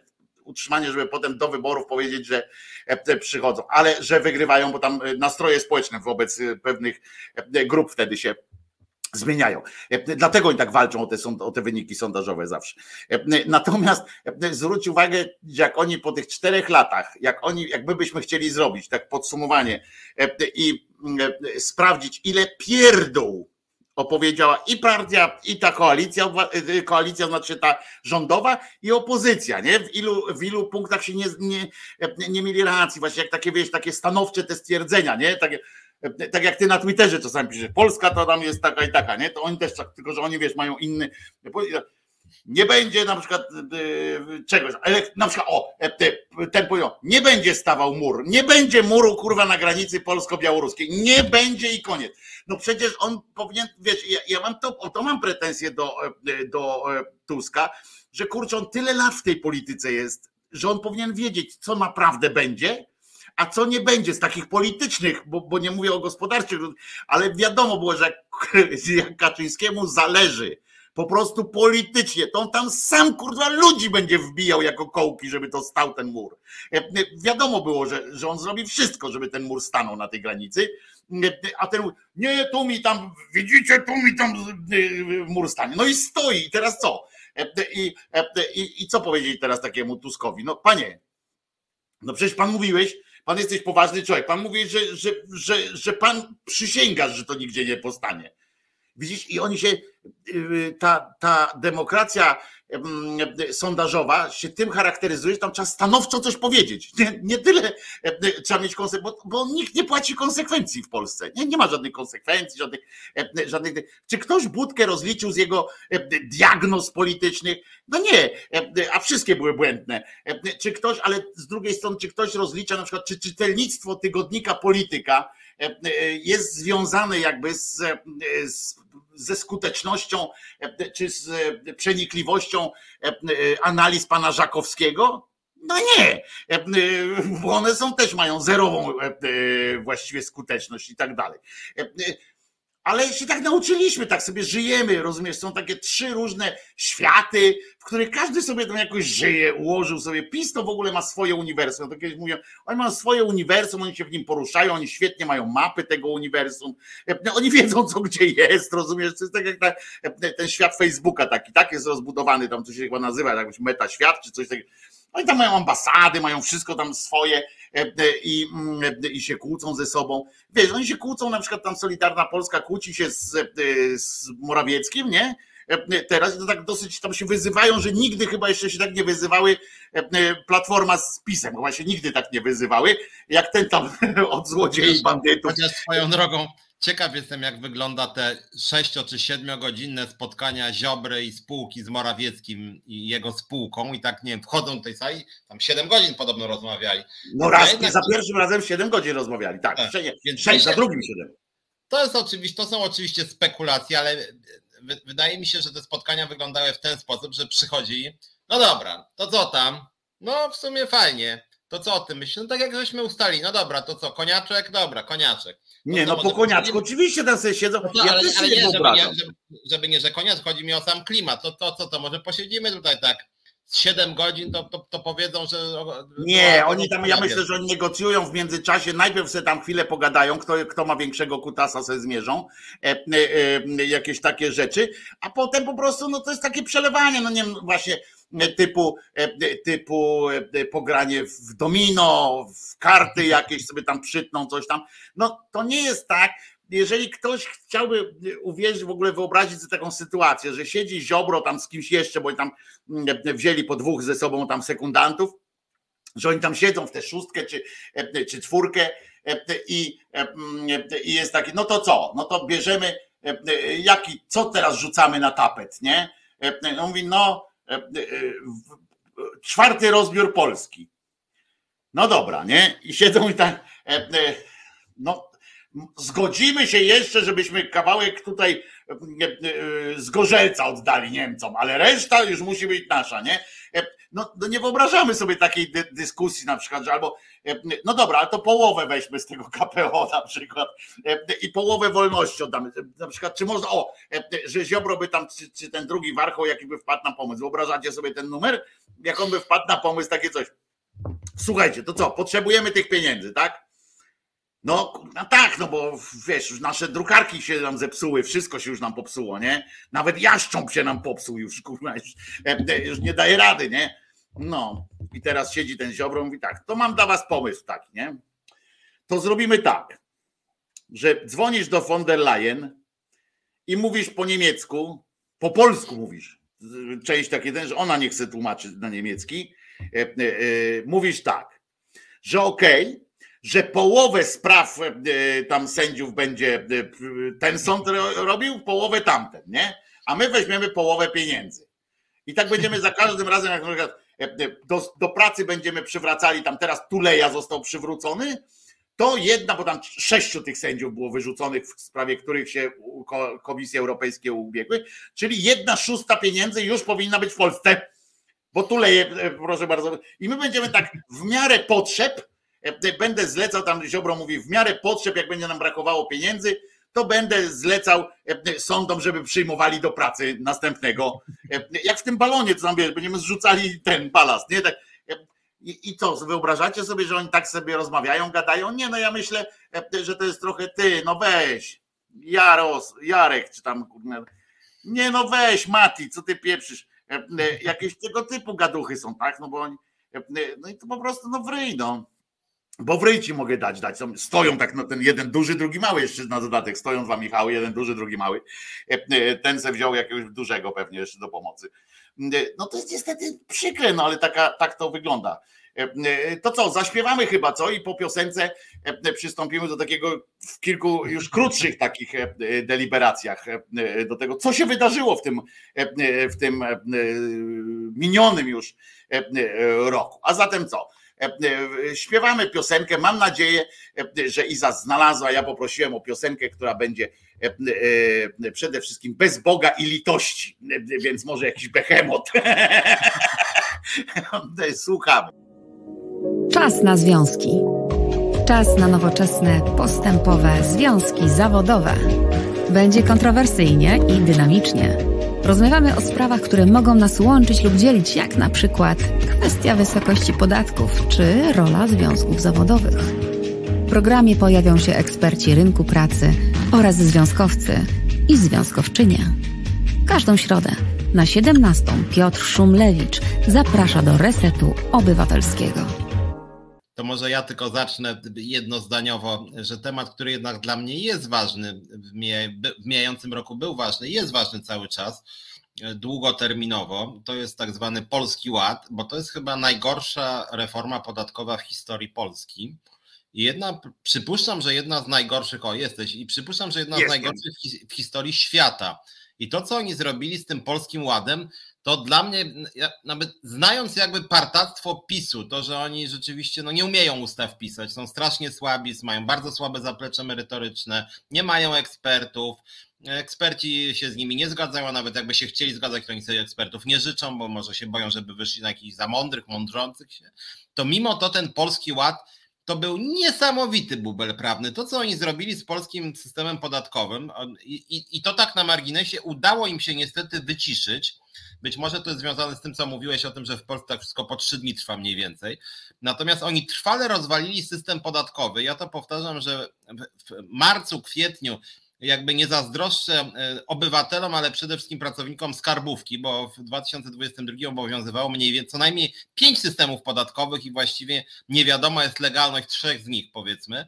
E, to jest rzeczywiście, nawet jak napis rzecz niesamowita, jak można aż tak rozwalić system podatkowy i napisać aż taki bubel, w którym czołowi ministrowie publicznie kłamali albo bredzili jakby częściej nawet bredzili niż kłamali, w tym sensie, że oni nie zrozumieli nawet jak głupią ustawę oni napisali, że na przykład Czarnek wmawiał nauczycielom przez trzy dni, że oni na pewno będą mieli e, wyższe pensje na rękę niż wcześniej i dopiero się obudził wtedy, kiedy się okazało, że wszyscy prawie mieli niższą, bo jemu się po prostu pomyliło. I on nawet też tego nie wycofał, oczywiście zgodnie z tym, że nie należy się wycofywać, tylko po prostu, o kurde, no to może, to może Soboń niech zabierze głos. A Soboń, no to chwilowe coś tam ja już rozporządzeniem zmieniliśmy i pan premier może opowie. No i mówił, że jest wspaniale, po czym było kolejne rozporządzenie, które psuło jeszcze bardziej i tak pięć razy. I to muszę powiedzieć, jakby zrobiło na mnie wrażenie, że to, że to był taki bubel. Ale widzisz Piotrze, właśnie, bo i to się sprawdza. E, trzeba iść w zaparte po prostu, trzeba iść w zaparte i mówić, że tak miało być na przykład. I to jest zarypiaście, e, chociaż trzeba przyznać też e, lojalnie wobec państwa naszego kochanego, że Kaczyński chyba po raz pierwszy, to był moment chyba, kiedy pierwszy raz powiedział, że coś tam nam nie wyszło, tak? Że on powiedział przy, przy tym właśnie, przy tym programie, to on powiedział, chyba coś spieprzyliśmy. I tak wymienili tego ministra z jednego, którego nikt nie znał, na innego, którego nikt nie znał. Teraz jest jakaś pani, której też nikt nie zna. W ogóle wiesz, która powiedziała zresztą, że ufa, ufa Ewangelii Bogu i e, w związku z czym nie ma e, jakby obaw co do naszego budżetu, bo, e, w myśl zasady, jeśli Bóg da dzieci, to daj na dzieci, to ona jakoś tam się z tym budżetem poradzi. I, ale to był jedyny chyba raz, kiedy w ciągu tych minionych ośmiu lat, kiedy wyszedł Kaczyński, któremu tam tak wyszedł i faktycznie chyba on był skołowaciały już, bo, bo on nawet, bo tak, tak normalnie to on nie mówi, nie? Coś tam się nie udało, musi, to on tak wyszedł i no ale to ile będziemy płacić? On, nie wiem. Nawet on po prostu wyszedł, stwierdził, nie wiem. I coś tam chyba nie ten, musimy, tylko oczywiście potem już poszło, że musimy rozliczyć tych, którzy tam zrobili to źle. Tam w związku z czym wywalili jakiegoś urzędnika, który nawet nie wiedział, przyszedł do pracy, się okazało, że, że to on siedział za całym tym polskim ładem, że on to stworzył. Mówię, no dobra, nie? Skoro tak, no oni oczywiście znaleźli mu pewnie jakąś tam inną zacną robotę. Mówi, słuchaj, pójdziesz, pójdziesz na dwa miechy na urlop najpierw, weź żonę, weź dzieci, zajmijcie się sobą, a potem wrócisz, co tam po prostu do innego ministerstwa przyjdziesz i, idź. Prawdopodobnie tak się skończyło, bo nikt nie słyszał do dzisiaj chyba o kimś, kto naprawdę za to stracił pracę. Najlepszy to jest ten, co chyba tam właśnie był takim wiceministrem, czy ministrem z finansów, co za to odpowiadał. Wszyscy stwierdzili, i opozycja, i koalicja, zgodnie wszyscy stwierdzili, i ekonomiści tam różni i tak dalej, stwierdzili, że to był jakiś koszmarny bubel w ogóle, którego nie powinno być, że w ogóle jakiś dramat skończony. W związku z czym pan skończył swoją służbę państwu i został dalej wykładowcą uniwersyteckim, prawda? I dalej wykłada na uczelni. Uczelnia absolutnie nie poczuwa się jakby do stwierdzenia, że kurczę, no ten nasz człowiek, no może kurczę, no chyba mu coś nie wyszło, może jeszcze raz go byśmy wysłali na, na doktoranckie studia, nie, on tam został, został dalej tym, wiesz, światło i dalej egzaminuje młodzież, egzaminuje młodzież z, z różnych tam ekonomicznych rozwiązań. I pewnie zaraz Piotrze przejdziesz do następnego punktu, ja tylko chciałem powiedzieć, że w czasie piosenki przeczytałem dwa genialne komentarze na czacie, które, z których pierwszy to jest, że nie pamiętam od kogo, ale jest taki, że punkt pierwszy wywalić PiS na zbity ryj, punkt drugi Kościół katolicki na zbity ryj, punkt trzeci PSL na zbity ryj i za pięć lat wyjdziemy na lekki plus. To był pierwszy taki bardzo zmysłowy tekst, a drugi to mi się spodobał, uwielbiam jeszcze bardziej komentarz, bo on się odnosi do tego twojego pytania, jak E, wyglądały te spotkania 7 godzin e, Kaczyńskiego, tego e, no, zera z Morawieckim. I tutaj Paweł Jachu z kolei błysnął przenikliwością, że prawdopodobnie wszystkie te spotkania zaczynały się od takiego, od takiego no, biblijnego wręcz pytania. Tam usiedli już tam cześć, cześć, podali sobie ręce i potem. No, a co ty zrobiłeś w tym tygodniu dla Polski?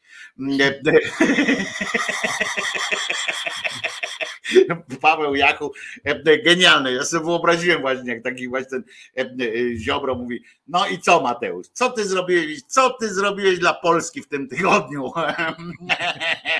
Zobacz, tu Kowalski był, kolego Kowalski, pan powie, gdzie pan był w tym tygodniu i co pan zrobił?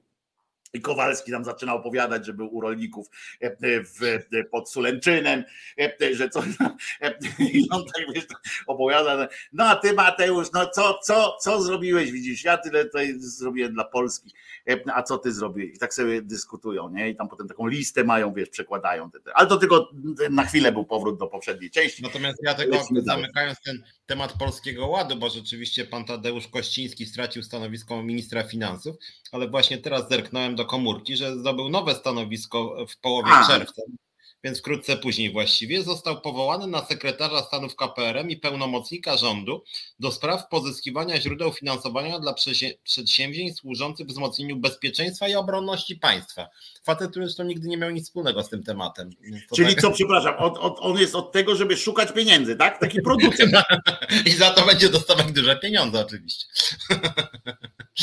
To jest, to jest Na pewno nie dostanie lepszych pieniędzy za to, jak ten prawnik, który e, e, pro publico bono napisał ustawę, e, która jemu jako prawnikowi Orlenu sprawiła, że umożliwiła zarobienie tam ilu? 20 baniek, tak? Czy ile tam tych milionów dostał za sformułowanie umowy między nimi a Saudi Aramco? A najpierw sam sobie ja też może, my, my też byśmy tak napisali na przykład ustawę za darmo, by od was nic nie chcemy, pod warunkiem, że w tej ustawie będzie napisane Krzyżaniak i Szumlewicz mają od Skarbu Państwa dostawać co miesiąc milion złotych, nie? A całą resztę ustawy jesteśmy w stanie napisać za darmo po prostu. Tak, bo kochamy ten kraj, też się z Piotrem tak spotkamy, najpierw przywitamy się, dzień dobry, no to co dzisiaj zrobimy dla Polski? Napiszemy ustawę, fajnie, napiszemy jakąkolwiek ustawę, nie? w której w punkcie C łamane przez 712 będzie napisane, że Szumlewicz i Krzyżaniak dostają milion złotych miesięcznie. Niechby, nie wiem, skały srały, to budżet się rozwali, ale Krzyżaniak i Szumlewicz dostaną te kasy, nie wiem co. No natomiast na, na, na, drugą nóżkę, bo jedno to ustawa Polski Ład, czyli powiedzmy cały pakiet ustaw, jedna gorsza od drugiej dotyczącej systemu podatkowego. Natomiast druga ustawa, myśmy ją w tym programie omówili, no ale warto e, jakby ją wspomnieć, bo to jest rzecz dosyć ważna, pokazująca kierunek naszego kolegi Zbigniewa Ziobry, mianowicie ustawa właśnie o tym, żeby zaostrzyć karę za obrazę uczuć religijnych. Ta ustawa cały czas gdzieś tam krąży i być może pojawiła się w czasie tej siedmiogodzinnej debaty jako jakaś stawka, bo może na przykład powie, dobra, to teraz okej, okay, upokorzycie mnie strasznie, że ja tam ulegnę w dwóch sprawach, ale w zamian za obrazę Ojca Świętego 6 lat więzienia bezwzględnego. I ty, Mateusz, podpiszesz to i będziesz głosować razem z całym pisem i z panem Jarosławem Kaczyńskim. Dobra? No, no dobra, 4 lata więzienia. No dobra, 4 lata więzienia, niech będzie. I dwa bez, w tym dwa bezwzględnego. tak, dwa bezwzględnego. Tak. I spoko. I być może niedługo będzie konferencja. Dobra, pieniądze będą, a wrogowie tam religii, tradycji, wartości moralnych poniosą konsekwencje za swoje podłe e, czyny. Więc to rzeczywiście ta ustawa, oni zebrali tam sporo tych podpisów i faktycznie ta ustawa już tam po Sejmie, przecież ona została już wniesiona, więc tam krąży już po, po komisjach i tam Janusz, Janusz razem ze Zbigniewem tej ustawy bronią, która rzeczywiście, no, ja bym powiedział, że ona znaczy, to jest jakby konsekwencja tej retoryki, którą PiS y, od lat prowadzi, chociaż przypominamy, że ustawa y, o obronie y, uczuć religijnych, o obrazie uczuć religijnych, to ona weszła już ze 20 lat temu chyba. Zdaje się, że ona weszła za chyba AWS-u, nie jestem Za AWS-u było to. Tak, tak mi się wydaje, więc ona jest stara i nikt jej nie skasował, żeby było jasne. Przy, wsparciu, przy wsparciu lewicy chcę żeby to Aha. też było do zaznaczenia. No, no więc smutne bardzo. Tak, smutne bardzo. Natomiast no, nikt tej ustawy nie skasował, natomiast rzeczywiście teraz się to zaostrzyło. I to znaczy, jest taki jeszcze jeden... nie zaostrzyło. zaostrzyło. Znaczy, znaczy retorycznie na razie jako propozycja. Natomiast to jest jakby, e, i to się wydarzyło w tym roku, więc to w ramach naszego podsumowania, a z drugiej strony jakby na drugą nóżkę częścią też podsumowania tego roku jest, że Wydaje mi się, chociaż jakby szczegółowych badań nie ma co miesiąc, no niemniej jednak jest, mam wrażenie, ten trend laicyzacji w Polsce dosyć silny. W tym roku było kilka badań, szczególnie o ludziach młodych, że oni się laicyzują, odchodzą od kościoła. Więc z jednej strony mamy jednak chyba dość konsekwentną laicyzację, czyli tam mniej osób bierze śluby kościelne, mniej młodych ludzi chce chodzić na religię i to akurat lawinowo chyba e, odchodzi. Również rodzice nie chcą, żeby ich dzieci chodziły często na religię. A z drugiej strony rzeczywiście pojawiają się bardzo dziwne propozycje ustawowe, no bo jest ten właśnie Ziobrę ustawa, o której mówię, a z drugiej strony mamy też rok, w którym pani Kaja Godek już chyba sama ze sobą tak rozmawia, że staje przez lustrem kurde, już taką radykalną tą ustawę, co bym tu jeszcze mogła przebić, nie? To może, nie wiem, dożywocie jakiejś za tę próbę aborcji czy coś. No, nie, ona, ona czyta po prostu, ona czyta po prostu doniesienia z Rosji i, i po prostu próbuje zaimplementować prawo y, Federacji Rosyjskiej w Polsce bo przypominam, że prawo Federacji Rosyjskiej w Polsce, między znaczy nie w Polsce, tylko prawo Federacji Rosyjskiej e, w Rosji, w tym roku właśnie, e, i to pod koniec tego roku zostało zaostrzone na tyle, że nie można nawet w filmach, e, w sztukach teatralnych, w filmach, to jest to, do czego właśnie też Warchoł tam zmierza tak, że sztuki teatralne i tak dalej, nawet tam nie może być E, e, e, czegoś, co oni oczywiście uważajmy, tu się Piotrek tutaj z Katowic pisze, czy była w tej, czy jest w tej ustawie definicja uczucia religijnego, oczywiście nie ma, ale my tu rozmawiamy o uczuciu, a tam jest na przykład pojęcie promocji, które zostało w Rosji, które zostało rozszerzone, że promocją jest już pokazanie albo mówienie o po prostu nawet krytyczne mówienie o jest formą promocji. Po prostu chodzi o wymazanie z przestrzeni publicznej pewnych, pewnych zdarzeń. Pani Bożena tu pisze, likwidacja tej ustawy mogłaby być punktem programu opozycji. No właśnie nie może być Pani Bożeno, bo jej nie ma tej ustawy. Ona mogłaby być jakby była E, to jest też taki sprytny ruch, bo, bo to jest wyrzucenie takiego czegoś właśnie w tym okresie wyborczym, e, e, że będzie się o tym rozmawiało, prawda? Co, co miałoby być, a i mają właśnie taka Solidarna Polska ma ten swój oręż w takim razie, bo może opowiadać te pierdoły koszmarne, które oni tam wrzucają. To jest naprawdę jedna z najbardziej ten projekt ustawy o obronie chrześcijan, wolnościowej ustawy e, o obronie chrześcijan e, e, jest jednym z największych takich bubli intelektualnych poza, poza wszystkim już. O tam się kupy nie trzyma jedno z drugim, tam jedno zdanie zaprzecza poprzedniemu i tak dalej. To jest, to jest bełkot straszny, ale strasznie niebezpieczny również, ponieważ on pod takim językiem wolnościowym właśnie, oni to bardzo dużo przyjęli takich tej wolnościowej retoryki w tym i to jest niebezpieczne, że oni dla wolności będą w stanie zabić każdego E, e, każdego obywatela, który będzie e, przeciwko tej ich wolności wskazywał się. Także, ale to mam nadzieję, że to nie wejdzie. Opozycja powinna bardzo, moim zdaniem, opozycja powinna, jeżeli już tak radzimy trochę opozycji, to powinni właśnie pokazywać, pokazywać to, jak do czego prowadzą, do czego będą prowadzić ewentualne rządy PiSu E, e, właśnie, żeby nie ruszać gospodarki, to trzeba pokazać po prostu, że kolejne rządy PiSu doprowadzą do e, państwa wyznaniowego w Polsce albo do teokracji wręcz, może się tak okazać na przykład. A tu pani Bożena wyjaśnia jeszcze, że ma na myśli istniejącą ustawę o ochronie uczuć religijnych. No tak, tak, tak, to się zgadzam, że w takim razie mogliby na drugą nóżkę jakby tak powiedzieć, że... I to akurat i to akurat mogłoby połączyć moim zdaniem całą opozycję. Tak, tak, tak. Tu mogliby faktycznie powiedzieć i faktycznie tu się zgadzam, że tak, jeśli chodzi o tę istniejącą już e, ustawę, można by powiedzieć tak samo jak o tej ustawie e, e, dwa, no tej tam o wolności słowa w mediach, tak, o tym chociaż, o cenzurze. Tak, chociaż z drugiej strony teraz sobie wyobraź, że opozycja robi konferencję prasową i następnego dnia konferencja Ziobry, Morawieckiego, bo tu akurat PiS i Solidarna Polska będą razem mówić, powiedzą. I właśnie mamy teraz prawdziwa twarz, twarz opozycji, która chce niszczyć kościoły, tłuc szyby w kościołach, bić księży, czy na pewno, panie Kosiniak-Kamysz, jesteś pan za przemocą wobec księży i niszczeniem kościołów? Czy jesteś pan za podkładaniem bomb? No i wtedy już połowa PSL-u.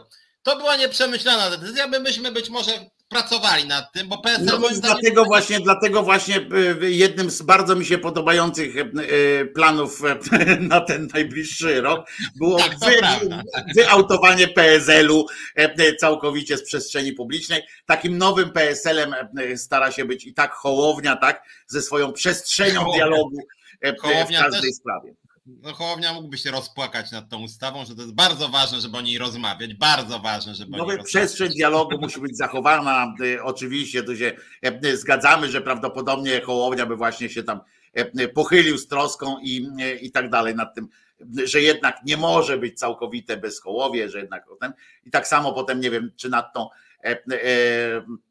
nad tą e, ustawą właśnie o cenzurze, tą, która za, e, pozwala tam e, dziennikarzom zabrania pisania pewnych rzeczy, jeżeli się to nie podoba bohaterowi. 200, 212, to co mnie pani 212, no. oskarżyła, znaczy przed sądem karnym, tak, no to jest nadużywane i jak mówię, pewnie będzie nadużywane. Więc takich zapisów trochę jest i faktycznie to akurat nie wybrzmiewa, więc rzeczywiście przynajmniej duża część opozycji mogłaby tym grać, bo to jest tak, że tak powiem, realnie zamordystyczne. I to są realne takie zmiany, prawda? To są takie rzeczy, których można bardzo łatwo powiedzieć, bo e, e, oczywiście to, co często podkreślasz i ty i ja, że e, niestety ta nasza klasa polityczna i tak dalej się strasznie się przejmuje tym, co o nim powiedzą w TVP Info, prawda? I tak jak ty mówisz, że jak oni powiedzą, że jesteśmy przeciwko tam jakiejś ustawie, to oni się boją, że zaraz wystąpi tak, pani Bugała i powie, jak to pan chce niszczyć kościół, pluć tam na, na wizerunek, a on powie, nie, mam po prostu w dupie, czy ktoś to robi, no, w sensie, czy ktoś pluje, no, po prostu olewam to. No. Nie, interesuje, nie ma ustawy zabraniającej w Polsce pluć na przykład na budynek, siedzibę Związku Zawodowego Alternatywa. No nie ma takiej ustawy, która zakazuje narysować graffiti na domu, na jakimś tam budynku administracji. Jest po prostu prawo karne, które, znaczy prawo niekarne, tylko wykroczenia, które zabrania smarowania farbą po, po budynkach spółdzielni Bałtyk, nie? Po prostu no nie jest wymienione, jakich spółdzielniach, po budynkach jakiej spółdzielni można malować, po jakich spółdzielniach nie można, albo nie jest wymienione w, w kodeksie karnym, że na przykład można rzucić w człowieka kamieniem, pod warunkiem, że ma on nas, że jeżeli nie ma na sobie koloratki, prawda, to można rzucić, jak ma koloratkę, to dostaje więcej. Jest jedyny E, e, taki tam punkt, że w mundurze, tak, że mundurowego nie można, no ale to jest, e, to jest służba państwowa, w związku z czym wiadomo, że urzędnika nie można i tak dalej, bo są chronieni podczas pełnienia swoich, ale i tak powinien wyjść i powiedzieć, panie, no a to jest kościół, no kurczę, no to, to jeden, no, no to niech sobie postawią własną milicję naokoło tego kościoła, tak jak, nie wiem, osiedle jakieś jest, to wynajmują ochronę, mieszkałem w takim zamkniętym tym, to pamiętam, cała wspólnota się składa na E, pana ochroniarza, e, jest ochrona i on tam e, płotem się ochronią i stoi tam opłacony ten, to niech se Kościół też tak robi, jeżeli, jeżeli czuje się zagrożony, to niech się tam ochraniają. A jak ktoś przyjdzie i namaluje tam po prostu jakiś malunek paskudny czy, czy ładny nawet, ale sobie nie życzył właściciel tego budynku, no to idzie do niego, e, zgłasza to na milicję, mówi, e, e, proszę pana, przyszli mi tutaj, zrujnowali mi elewację. No i niezależnie, czy to jest kościół pod wezwaniem świętego Ptolemeusza, czy, czy jest to jakiś tym, nie wiem, komisariat milicji w, w, w, w, Kętach, to po prostu milicja szuka takiego gościa, nie? I po, powinni tak powiedzieć w tym, w tym, w tej telewizji, tam odpieprzcie się od tego, nie? A, a, oni zaraz, no tak, ale tutaj wiadomo, no tak, tradycja, wielowiekowość, kurwa, tam zaczynają opowiadać o jakichś rzeczach, które nie mają żadnego związku, nie? Z tym przecież, nie? I niestety się tłumaczą, zamiast powiedzieć po prostu tak, jak tak. jest. No. Jak w większości spraw zresztą.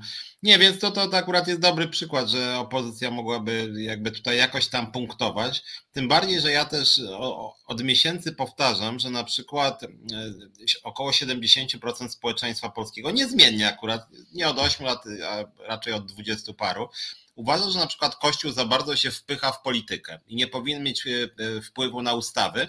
I tutaj to nawet takie partie centroprawicowe w sumie, no czyli Platforma też jest u chadeków europejskich, wbrew tym bzdurom, że oni tam są jakąś lewacką partią, to akurat taka e, laicyzacja państwa, czyli na przykład wykreślenie różnych przywilejów kościoła, moim zdaniem, znowu PSL by się nie zgodził oczywiście, ale Platforma, Lewica, czy w ogóle cała koalicja Lewica i nie wiem, może połowa Hołowni, E, już mogłaby w sumie, no bo to jakby to są takie dosyć oczywiste rzeczy po prostu nowoczesnego państwa. I, i tutaj też opozycja nie wiem dlaczego w to nie wchodzi, tylko czasem wystawia tam, nie wiem, Senyszyn, czy, czy, czy, czy jakieś tam kilka osób, które szczerze nie lubią Kościoła, zresztą za to je szanuję, że, że jakby są wiarygodne w tym, co mówią, nie tak zmieniają się, prawda, e, jak niektórzy typu tam Hołownia, czy nawet Tusk.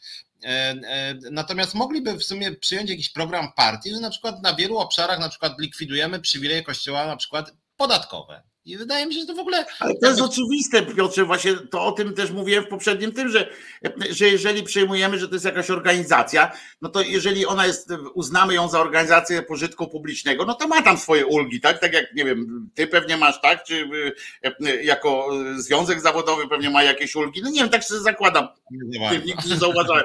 No ale są jakieś stowarzyszenia i tak dalej, są specjalne ustawy o stowarzyszeniach, o, o czymś, że, że jak się stowarzyszać, jak na przykład są to pieniądze już raz opodatkowane, bo coś tam powstaje ze składek i są to pieniądze już raz opodatkowane, no to tam jakiś mniejszy wtedy się płaci. Na przykład, no to, tylko że powinno być to niezależnie, czy jest to kościół, tak, tak. czy makaronu, czy kościół, czy, czy nie wiem, wspólnota Czesinków, rozumiesz, tutaj to powinno być, to jest stowarzyszenie, dziękuję.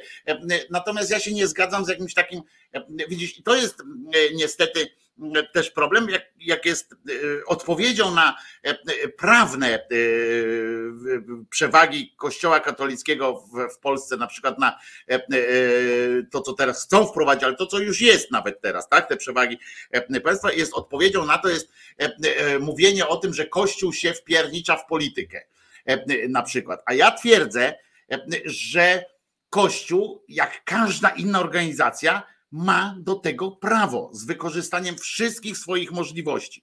E, e, kłopotem jest, że państwo daje mu takie możliwości, że państwo, że urzędnicy państwa, e, dla nich jest Ewangelia jest prawem, a nie, a nie prawo jest prawem, prawda?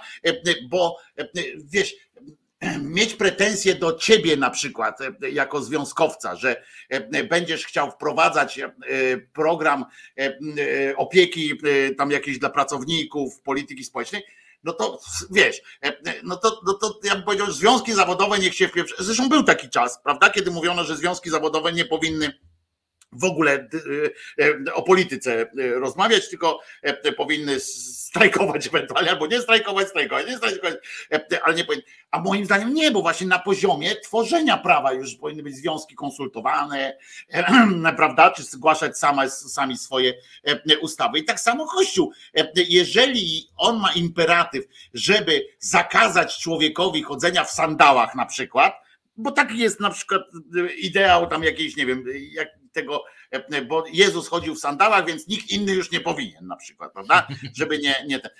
No to ich prawem jest to, żeby, żeby spróbować wprowadzić coś takiego do, do konstytucji nawet.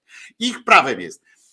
Inna rzecz, że nasi politycy, i to od lewa do prawa, nie potrafią zrozumieć abstrakcyjności tego, tego, tej różnicy między prawem do mówienia, co oni uważają od razu za mieszanie się. A co to jest? no nie jest obywatelem tego kraju ksiądz czy tam siostra? No jest. Dlaczego mu odbierać ten, skoro może się zebrać e, kolektyw jakiś tam LGBT-owski, e, czy e, na przykład kolektyw dwóch lewaków, na przykład tak jak my we dwóch, czy, czy siostry Maryi na przykład, czy, czy Kościół jako na przykład ci tam rycerze Chrystusa, jak są, to mają prawo ingerować, bo już są stowarzyszenia, mogą tam na przykład występować i tak dalej, ale Kościół jako taki nie ma prawa. No to, to, to jest głupie. Wszyscy jesteśmy, jeżeli jest równość, no to każda organizacja ma prawo forsować swoje rzeczy. Problemem jest to, że, że rządzący nie traktują e, tego jako lobbying, jako, jako pewien jeden głos w dyskusji, tylko traktują to jako wskazówki. Oni to traktują, że oni się utożsamiają nie z państwem, nie z demokracją, nie ze społeczeństwem, tylko z instytucją Kościoła. I tak samo jakbyśmy nie chcieli, żeby Piotrek był premierem jako przewodniczący związku zawodowego, i z tego punktu widzenia, żebyś ty był premierem, rozumiesz, jako e, żeby szef związku zawodowego był premierem i prowadził po prostu politykę związku zawodowego. O to mi chodzi, nie? Żebyś prowadził e, zasady związku zawodowego w życiu społecznym i każdemu narzucił po prostu, e, wiesz, regulamin związku zawodowego, związkowa alternatywa jako, jako obowiązujący akt prawny regulamin obowiązań. Tak samo nie życzymy sobie, żeby katechizm e, był, e, obowiązywał naszych ministrów, a niestety obowiązuje.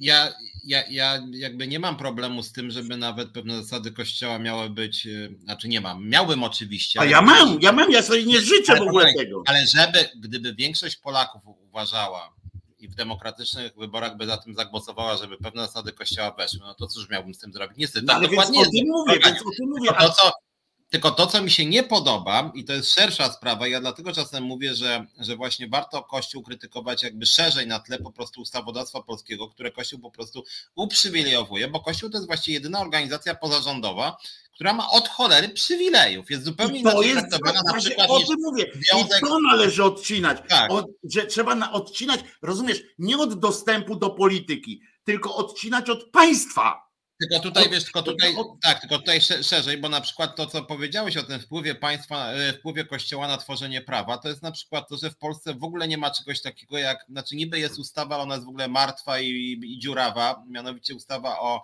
lobbingu. E, to, Też o tym pomyślałem, dokładnie tak. Że w Polsce to jest tak, że jak jesteś jakby z jakiejś organizacji, którą pan Morawiecki albo pan Ziobro lubi, to dzwonisz do Morawieckiego, halo, Słuchaj, Mateusz, może spotkamy się tam, wpadnę do ciebie za pięć. Dobra, wpadaj. No dobra, to czego byś chciał? No to masz tutaj.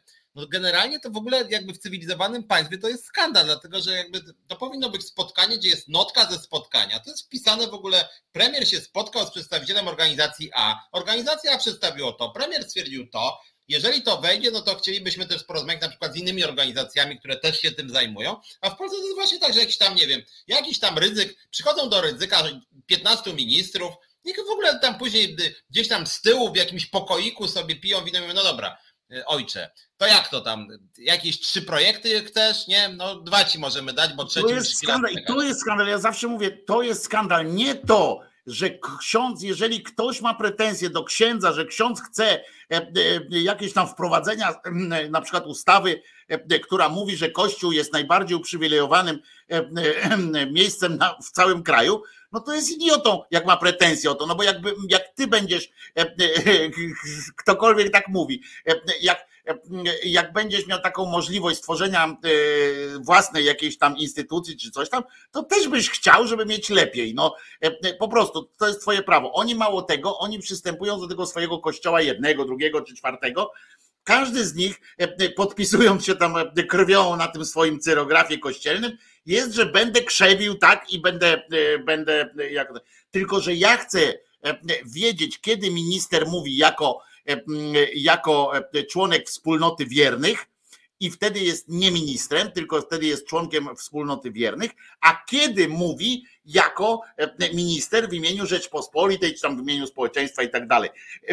Tego się nie da odkleić niestety u nas, w naszym tym, ponieważ ludzie już na to pozwolili, żeby było inaczej. Dlatego u nas trzeba to zrobić niestety nożycami że trzeba to odciąć e, i budować jakby od nowa ten e, rozdział. W Polsce się mówi o rozdziale państwa od kościoła, w ogóle nie wiadomo o co chodzi.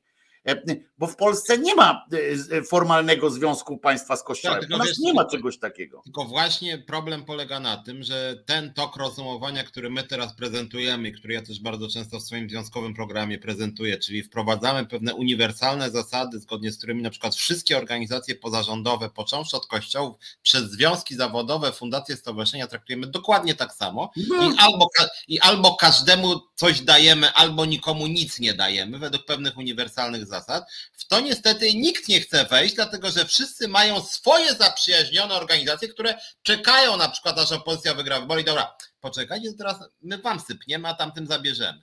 Akurat Kościół to niezależnie od władzy miał dobrze w tym kraju, jak wiemy. Natomiast jest tak niestety w Polsce, że właśnie nikt nie chce wprowadzać takich uniwersalnych zasad, bo wszyscy myślą, dobra, bez przesady z tą uniwersalnością. To jednak Czesiek, Heniek i Gosia muszą dostać, a poza tym może być uniwersalnie bo oni muszą więcej dostać. I, I to niestety w Polsce jest tak, dlatego nikt w to nie wchodzi i w pewnym sensie taka prosta polaryzacja, że tam część, na przykład nie wiem, część lewicy i lewa strona platformy deklaruje się jako tam walcząca z Kościołem, a PiS deklaruje się jako wspierający Kościół, a jedni i drudzy nie mówią właśnie o tych rozwiązaniach takich instytucjonalnych. No bo właściwie... właśnie ja jeszcze raz chcę zaznaczyć, jeżeli ktoś w Polsce, w polityce, w polityce po prostu wchodzi do polityki i mówi, e, że nie wiem, że on jest przeciwko Kościołowi, coś tam i buduje na tym, że on jest tam odpił. To znaczy, że też jest częścią tej samej gry. To znaczy, że on odnosi, że on sankcjonuje jakiś obecny stan praktyki, bo nie teorii, bo w teorii naprawdę polskie prawo pod tym względem, w teorii jest naprawdę w sumie niezłe. Poza tymi dopisanymi tam w czasie tych pandemicznych i później wcześniej tam różnych takich właśnie ulg, tam etc., różnych takich spraw, tam fundusz kościelny, tam poza tymi małymi takimi rzeczami, które bardzo łatwo jedną, jednym podpisem się likwiduje, to polskie prawo naprawdę nie, nie ma takiego czegoś, że w Polsce jest obowiązek jakby tam wprowadzania ewangelicznych zasad do prawa i to coś takiego. Nie ma tego. W Polsce naprawdę jednym ruchem można wprowadzić to, co Piotrek powiedział przed chwilą. Tylko, że, tylko, że chodzi też o to, że to, że każdy ma tam swoje zaprzyjaźnione, to jedno, ale wszyscy, obojętnie czy z prawa, czy z lewa, odnoszą się do Kościoła, e, e, albo go krytykując, albo nie, odnoszą się do niego w tym prawnym e, sensie, mówiąc o prawie. Pamiętajcie, że mi chodzi o to, że mówiąc o prawie w Polsce, obojętnie czy coś, to się odnoszą do Kościoła, czyli obie te grupy pracują na jego ważność. Bo dla wszystkich obywateli w tym kraju Kościół jest punktem odniesienia. Dzięki temu, że i lewica, i prawica, i środkowica, e, dyskutując o jakichś prawnych rozwiązaniach, biorą pod uwagę ewangeliczny, jakiś kościelny bełkot, do którego odnoszą, co na to Kościół, albo co z tym Kościół. Jedni mówią, że się nie zgadzają ze zdaniem Kościoła. A co mnie to obchodzi, że się nie zgadzasz ze zdaniem Kościoła? Jak w ogóle to nie powinno być tematem e, e, przy tworzeniu prawa. Co na to Kościół? A zobaczcie, że tak wygląda na to, że wszyscy w Polsce odnoszą się do zdania Kościoła. I to przykład, a potem, a obywatele tego słuchają, no to jeżeli i ci, i ci, i ci e, e, mówią, się odnoszą, się zastanawiają, co na to biskup, e, a co biskup powie? I, I, najgorsze, że ci dziennikarze jeszcze pytają o to. Ci dziennikarze, jak jest wprowadzana jakaś ustawa, to zwróć uwagę, że w wolnych mediach tych wszystkich jest pytanie, a co ksiądz biskup na to? A czy nie boicie się, że Kościół jak na to zareaguje? A co y, y, Kościół? Cały czas o tym kościele, od tego wejścia do Unii Europejskiej, pamiętasz, kiedy, e, e, kiedy lewica dała mu wszystko, co chciał, e, po prostu, co tam jeszcze chcecie? To, dobra, macie, nie? No, że dostęp, darmowy dostęp do dzieci. Dobra, rozumiesz, no wszystko dawali, żeby tylko żeby tylko powiedzieli łaskawie, że chcemy do Unii Europejskiej, e, podczas kiedy też była słaba diagnoza, bo wtedy społeczeństwo i tak było zdeterminowane, żeby wejść do tej Unii Europejskiej i nawet ci rolnicy by nie przeszkodzili w wejściu, bo jakby odpowiednio do nich podejść, powiedzieć, nawet tym takim rolnikom bardzo tradycyjnym powiedzieć konkretnie, panie rolnik, masz pan tu tysiąc euro, kurde miesięcznie, za to jak pan podpiszesz tutaj krzyżyk postawić przy tym, przy tym, tym. to można było to zacząć, znaczy ale tak. nie, bo wszyscy kościół, kościół, kościół, no tak, ale się zablokowałem bo Keraj przeżył kongres lewicy i tam było odsunięcie kościoła od państwa a, a, a, tysiąc osób i niby może i było tysiąc osób, a my o tym nie mówimy. Znaczy generalnie mi się wydaje, że wydaje mi się, że Ale nie ma jeszcze, przepraszam Piotr, jednym zdaniem tylko, nie ma co tu odsu odsuwać. Nie ma w Polsce e,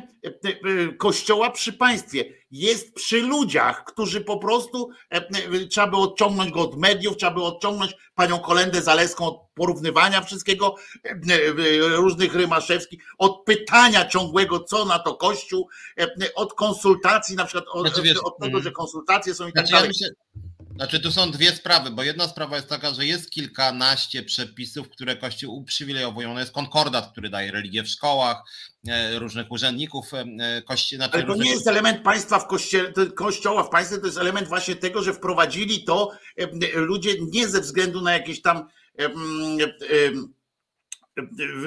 jakby to chodzi o to, że nie Kościół to wprowadził. O, nie, tak ja, powiem, wiem, nie ja wiem, tylko mówię, że na poziomie ustaw rzeczywiście Kościół jest bardzo uprzywilejowany i faktycznie warto byłoby te przywileje wszystkie znieść, szczególnie podatkowe.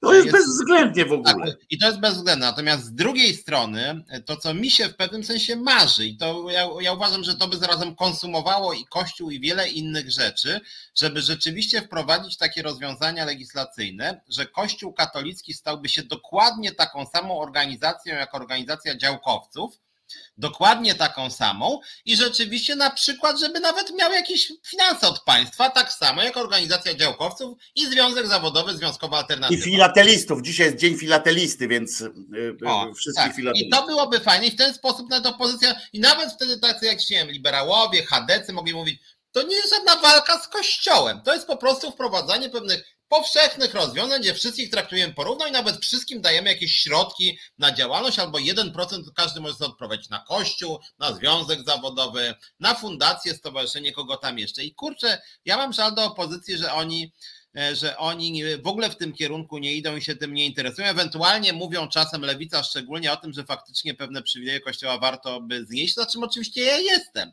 Tylko, tylko generalnie warto by dalej pójść po prostu i wprowadzić. A ja jeszcze raz to... przypominam z uporem godnym, nawet nie lepszej, tylko tej właśnie sprawy, że cały, e, że impet tej, tej przemiany akurat tkwi e, w społeczeństwie bardzo e, dobrze by robiło, jeżeli, o, powiem inaczej, e, byłoby to bardzo wyraźne, Piotrze, e, gdyby równolegle, gdyby paralelnie rozwijał się, odklejały się na przykład media od kościoła, tak jak się odkleja społeczeństwo od kościoła, prawda? Gdyby e, e, na przykład media, które nie mają, które z braku lepszych, nie wiem, e, pomysłów na to, które idą po prostu takim oklepem, zapraszają, wiesz, księdza do komentowania czegoś, pytają, właśnie zadają ciągle te same pytania, na przykład między sobą nawet, do jakiegoś, wiesz, w tym programie tam, gdzie dziennikarze siedzą, to też jest pytanie, a co na to Kościół, nie? Bo przecież, a co Jędraszewski? Przepraszam, będzie po francusku. Chuj mnie obchodzi. On ma prawo powiedzieć na tej swojej mszy, co tylko chce, bo on mówi do wiernych, tak jak, tak jak Nergal ma prawo Biblię pod, podrzeć e, na, swojej, e, na swoim koncercie biletowanym, na które przyszli ludzie, którzy wiedzą, kim jest Nergal. To jak ja idę do kościoła w Krakowie, gdzie gdzie msze będzie koncelebrował czy celebrował e, e, Jędraszewski, to ja się tam nie, spo, nie spodziewam się gdzieś wytrysku humanistycznej e, myśli twórczej i tak dalej, czytania wierszy Kochanowskiego. I rozumiesz, więc ja idę i tam słucham po prostu. I tylko, że mnie to nie obchodzi, rozumiesz, w sensie państwowym.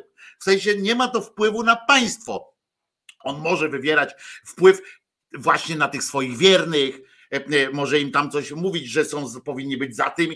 Co to komu przeszkadza? Ja na przykład nie potrafię zrozumieć e, tej wielkiej inby, że na przykład politycy tam jakiejś opozycji mają pretensje o to, że ksiądz Zambony powie, że, że on powinien, że jego zdaniem parafianie powinni głosować na PiS na przykład. Co w tym jest złego? A jak, jak ja pójdę, e, stanę gdzieś e, w swoim, na przykład tu, prowadzę audycję, tak? Swoją na przykład tam co, co, codziennie tą szyderczą. Też jakaś społeczność, ludzie przychodzą do mnie. Jak ja do nich powiem, ludzie, powinniśmy głosować na tam, nie wiem, pana, pana Władka, nie? No to co to jest? To zaraz ktoś powinien ustawę wprowadzić, że nie powinien e, w, w programie nikt mówić, na kogo głosować. Znaczy, Ludzie, ksiądz jest tak samo człowiekiem i jeżeli nikogo na siłę, dopóki nie ma takiego prawa, które zmusza człowieka do chodzenia do kościoła e, i wysłuchiwania różnych rzeczy, to proszę bardzo, niech sobie tam coś mówią, co chcą. To jest ważne. Chodzi o to, żeby państwo traktowało tak samo to, co Piotrek powiedział, wszystkich. Obojętnie, czy poszedł do takiego kościoła, czy do srakiego kościoła, czy, y, czy, a nie, że w mediach cały czas się odnoszą, budując tą świadomość społeczną, bo to oni budują świadomość społeczną, nie ksiądz Jędraszewski.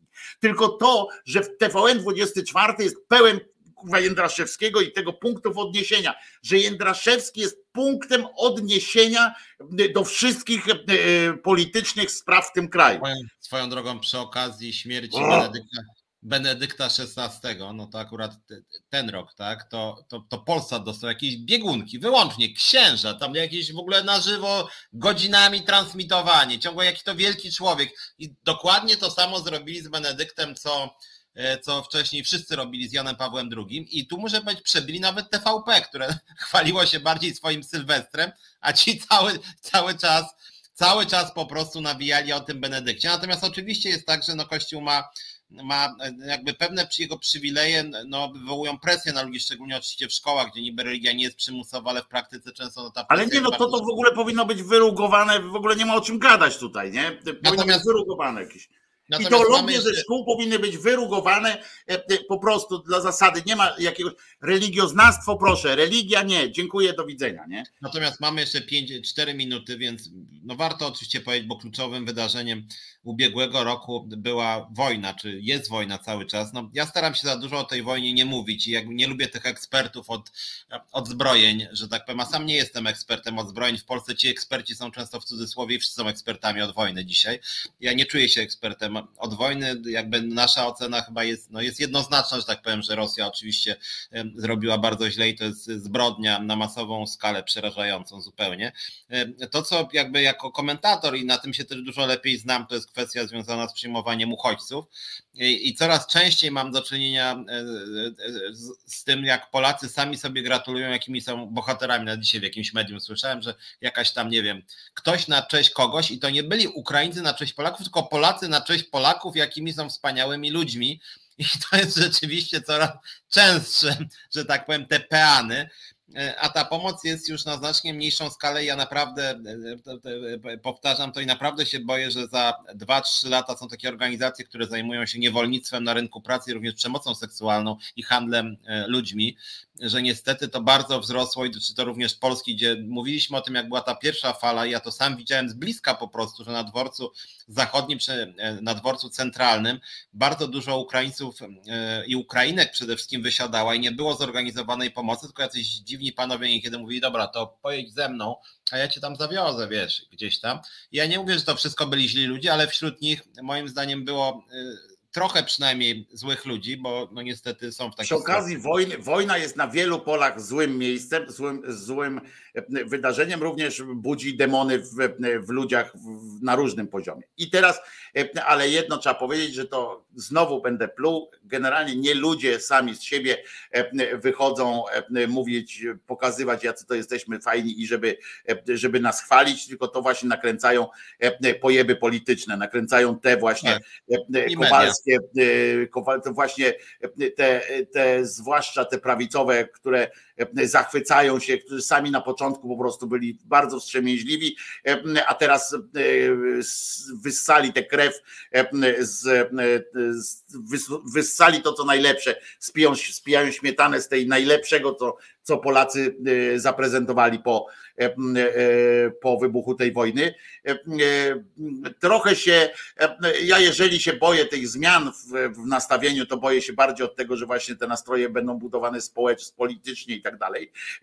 W inny sposób się nie boję, ponieważ Polska jest tak dużym krajem, że zobacz, że i tak, tak taką takim gąbczastym rynkiem pracy też, że w który ci ludzie akurat z, z Ukrainy obojętnie czy czasowo, czy na stałe wchodzą, po prostu ich nie widać, oni się rozchodzą, e, e, rozchodzą się. Tu bardziej problem to robi się na rynku mieszkaniowym i tak dalej, bo, bo, bo ci ludzie, jak zresztą tutaj się dowiedziałem też od słuchaczki i jednej tam, która zadzwoniła, powiedziała, że na przykład to jest tak, że tak samo to samo, co Polacy robili kiedyś za granicą, tak? Przyjeżdżali i na przykład w pięciu wynajmowali mieszkanie i im było łatwiej zapłacić pięciu, pięciu prawda? Nawet za cenę obniżenia swojego standardu, bo tam mieszkają w tych dwóch pokojach w, pięcioro, prawda? Ale płacą te pięć tysięcy na przykład za mieszkanie, bo każdy da, da tysiąc, a polskiego takiego obywatela nie stać na to, skoro chciałby sam tam mieszkać. To się zdarza i to się będzie zdarzało, niestety, ale to nie jest jednak reguła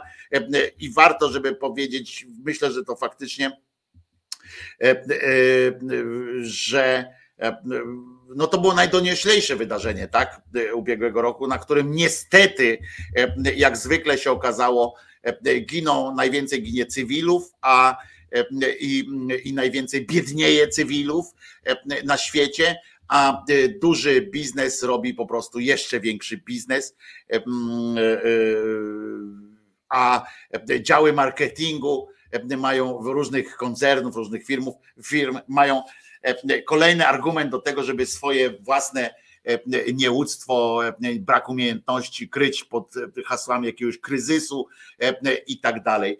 Mm, e, nie ma, niestety, niestety pamiętajmy o tym, że, że biznes z biznes, że ropa jest tańsza niż była przed wojną, że inflacja to, był, to jest pomysł wcale nie wojenny, można by to było już dawno zaklepać, gdyby nie, mój wychodzi ze mnie anty ten korporacjonizm, także to jest, to jest niestety korporacje, które wyczuły, że można właśnie na akcjach, na wszystkim zarobić teraz szybki, bardzo dobry pieniądz i to się dzieje. Nie dajcie sobie wmawiać, że, że to wojna wymusza takie rzeczy, jakie wymusza.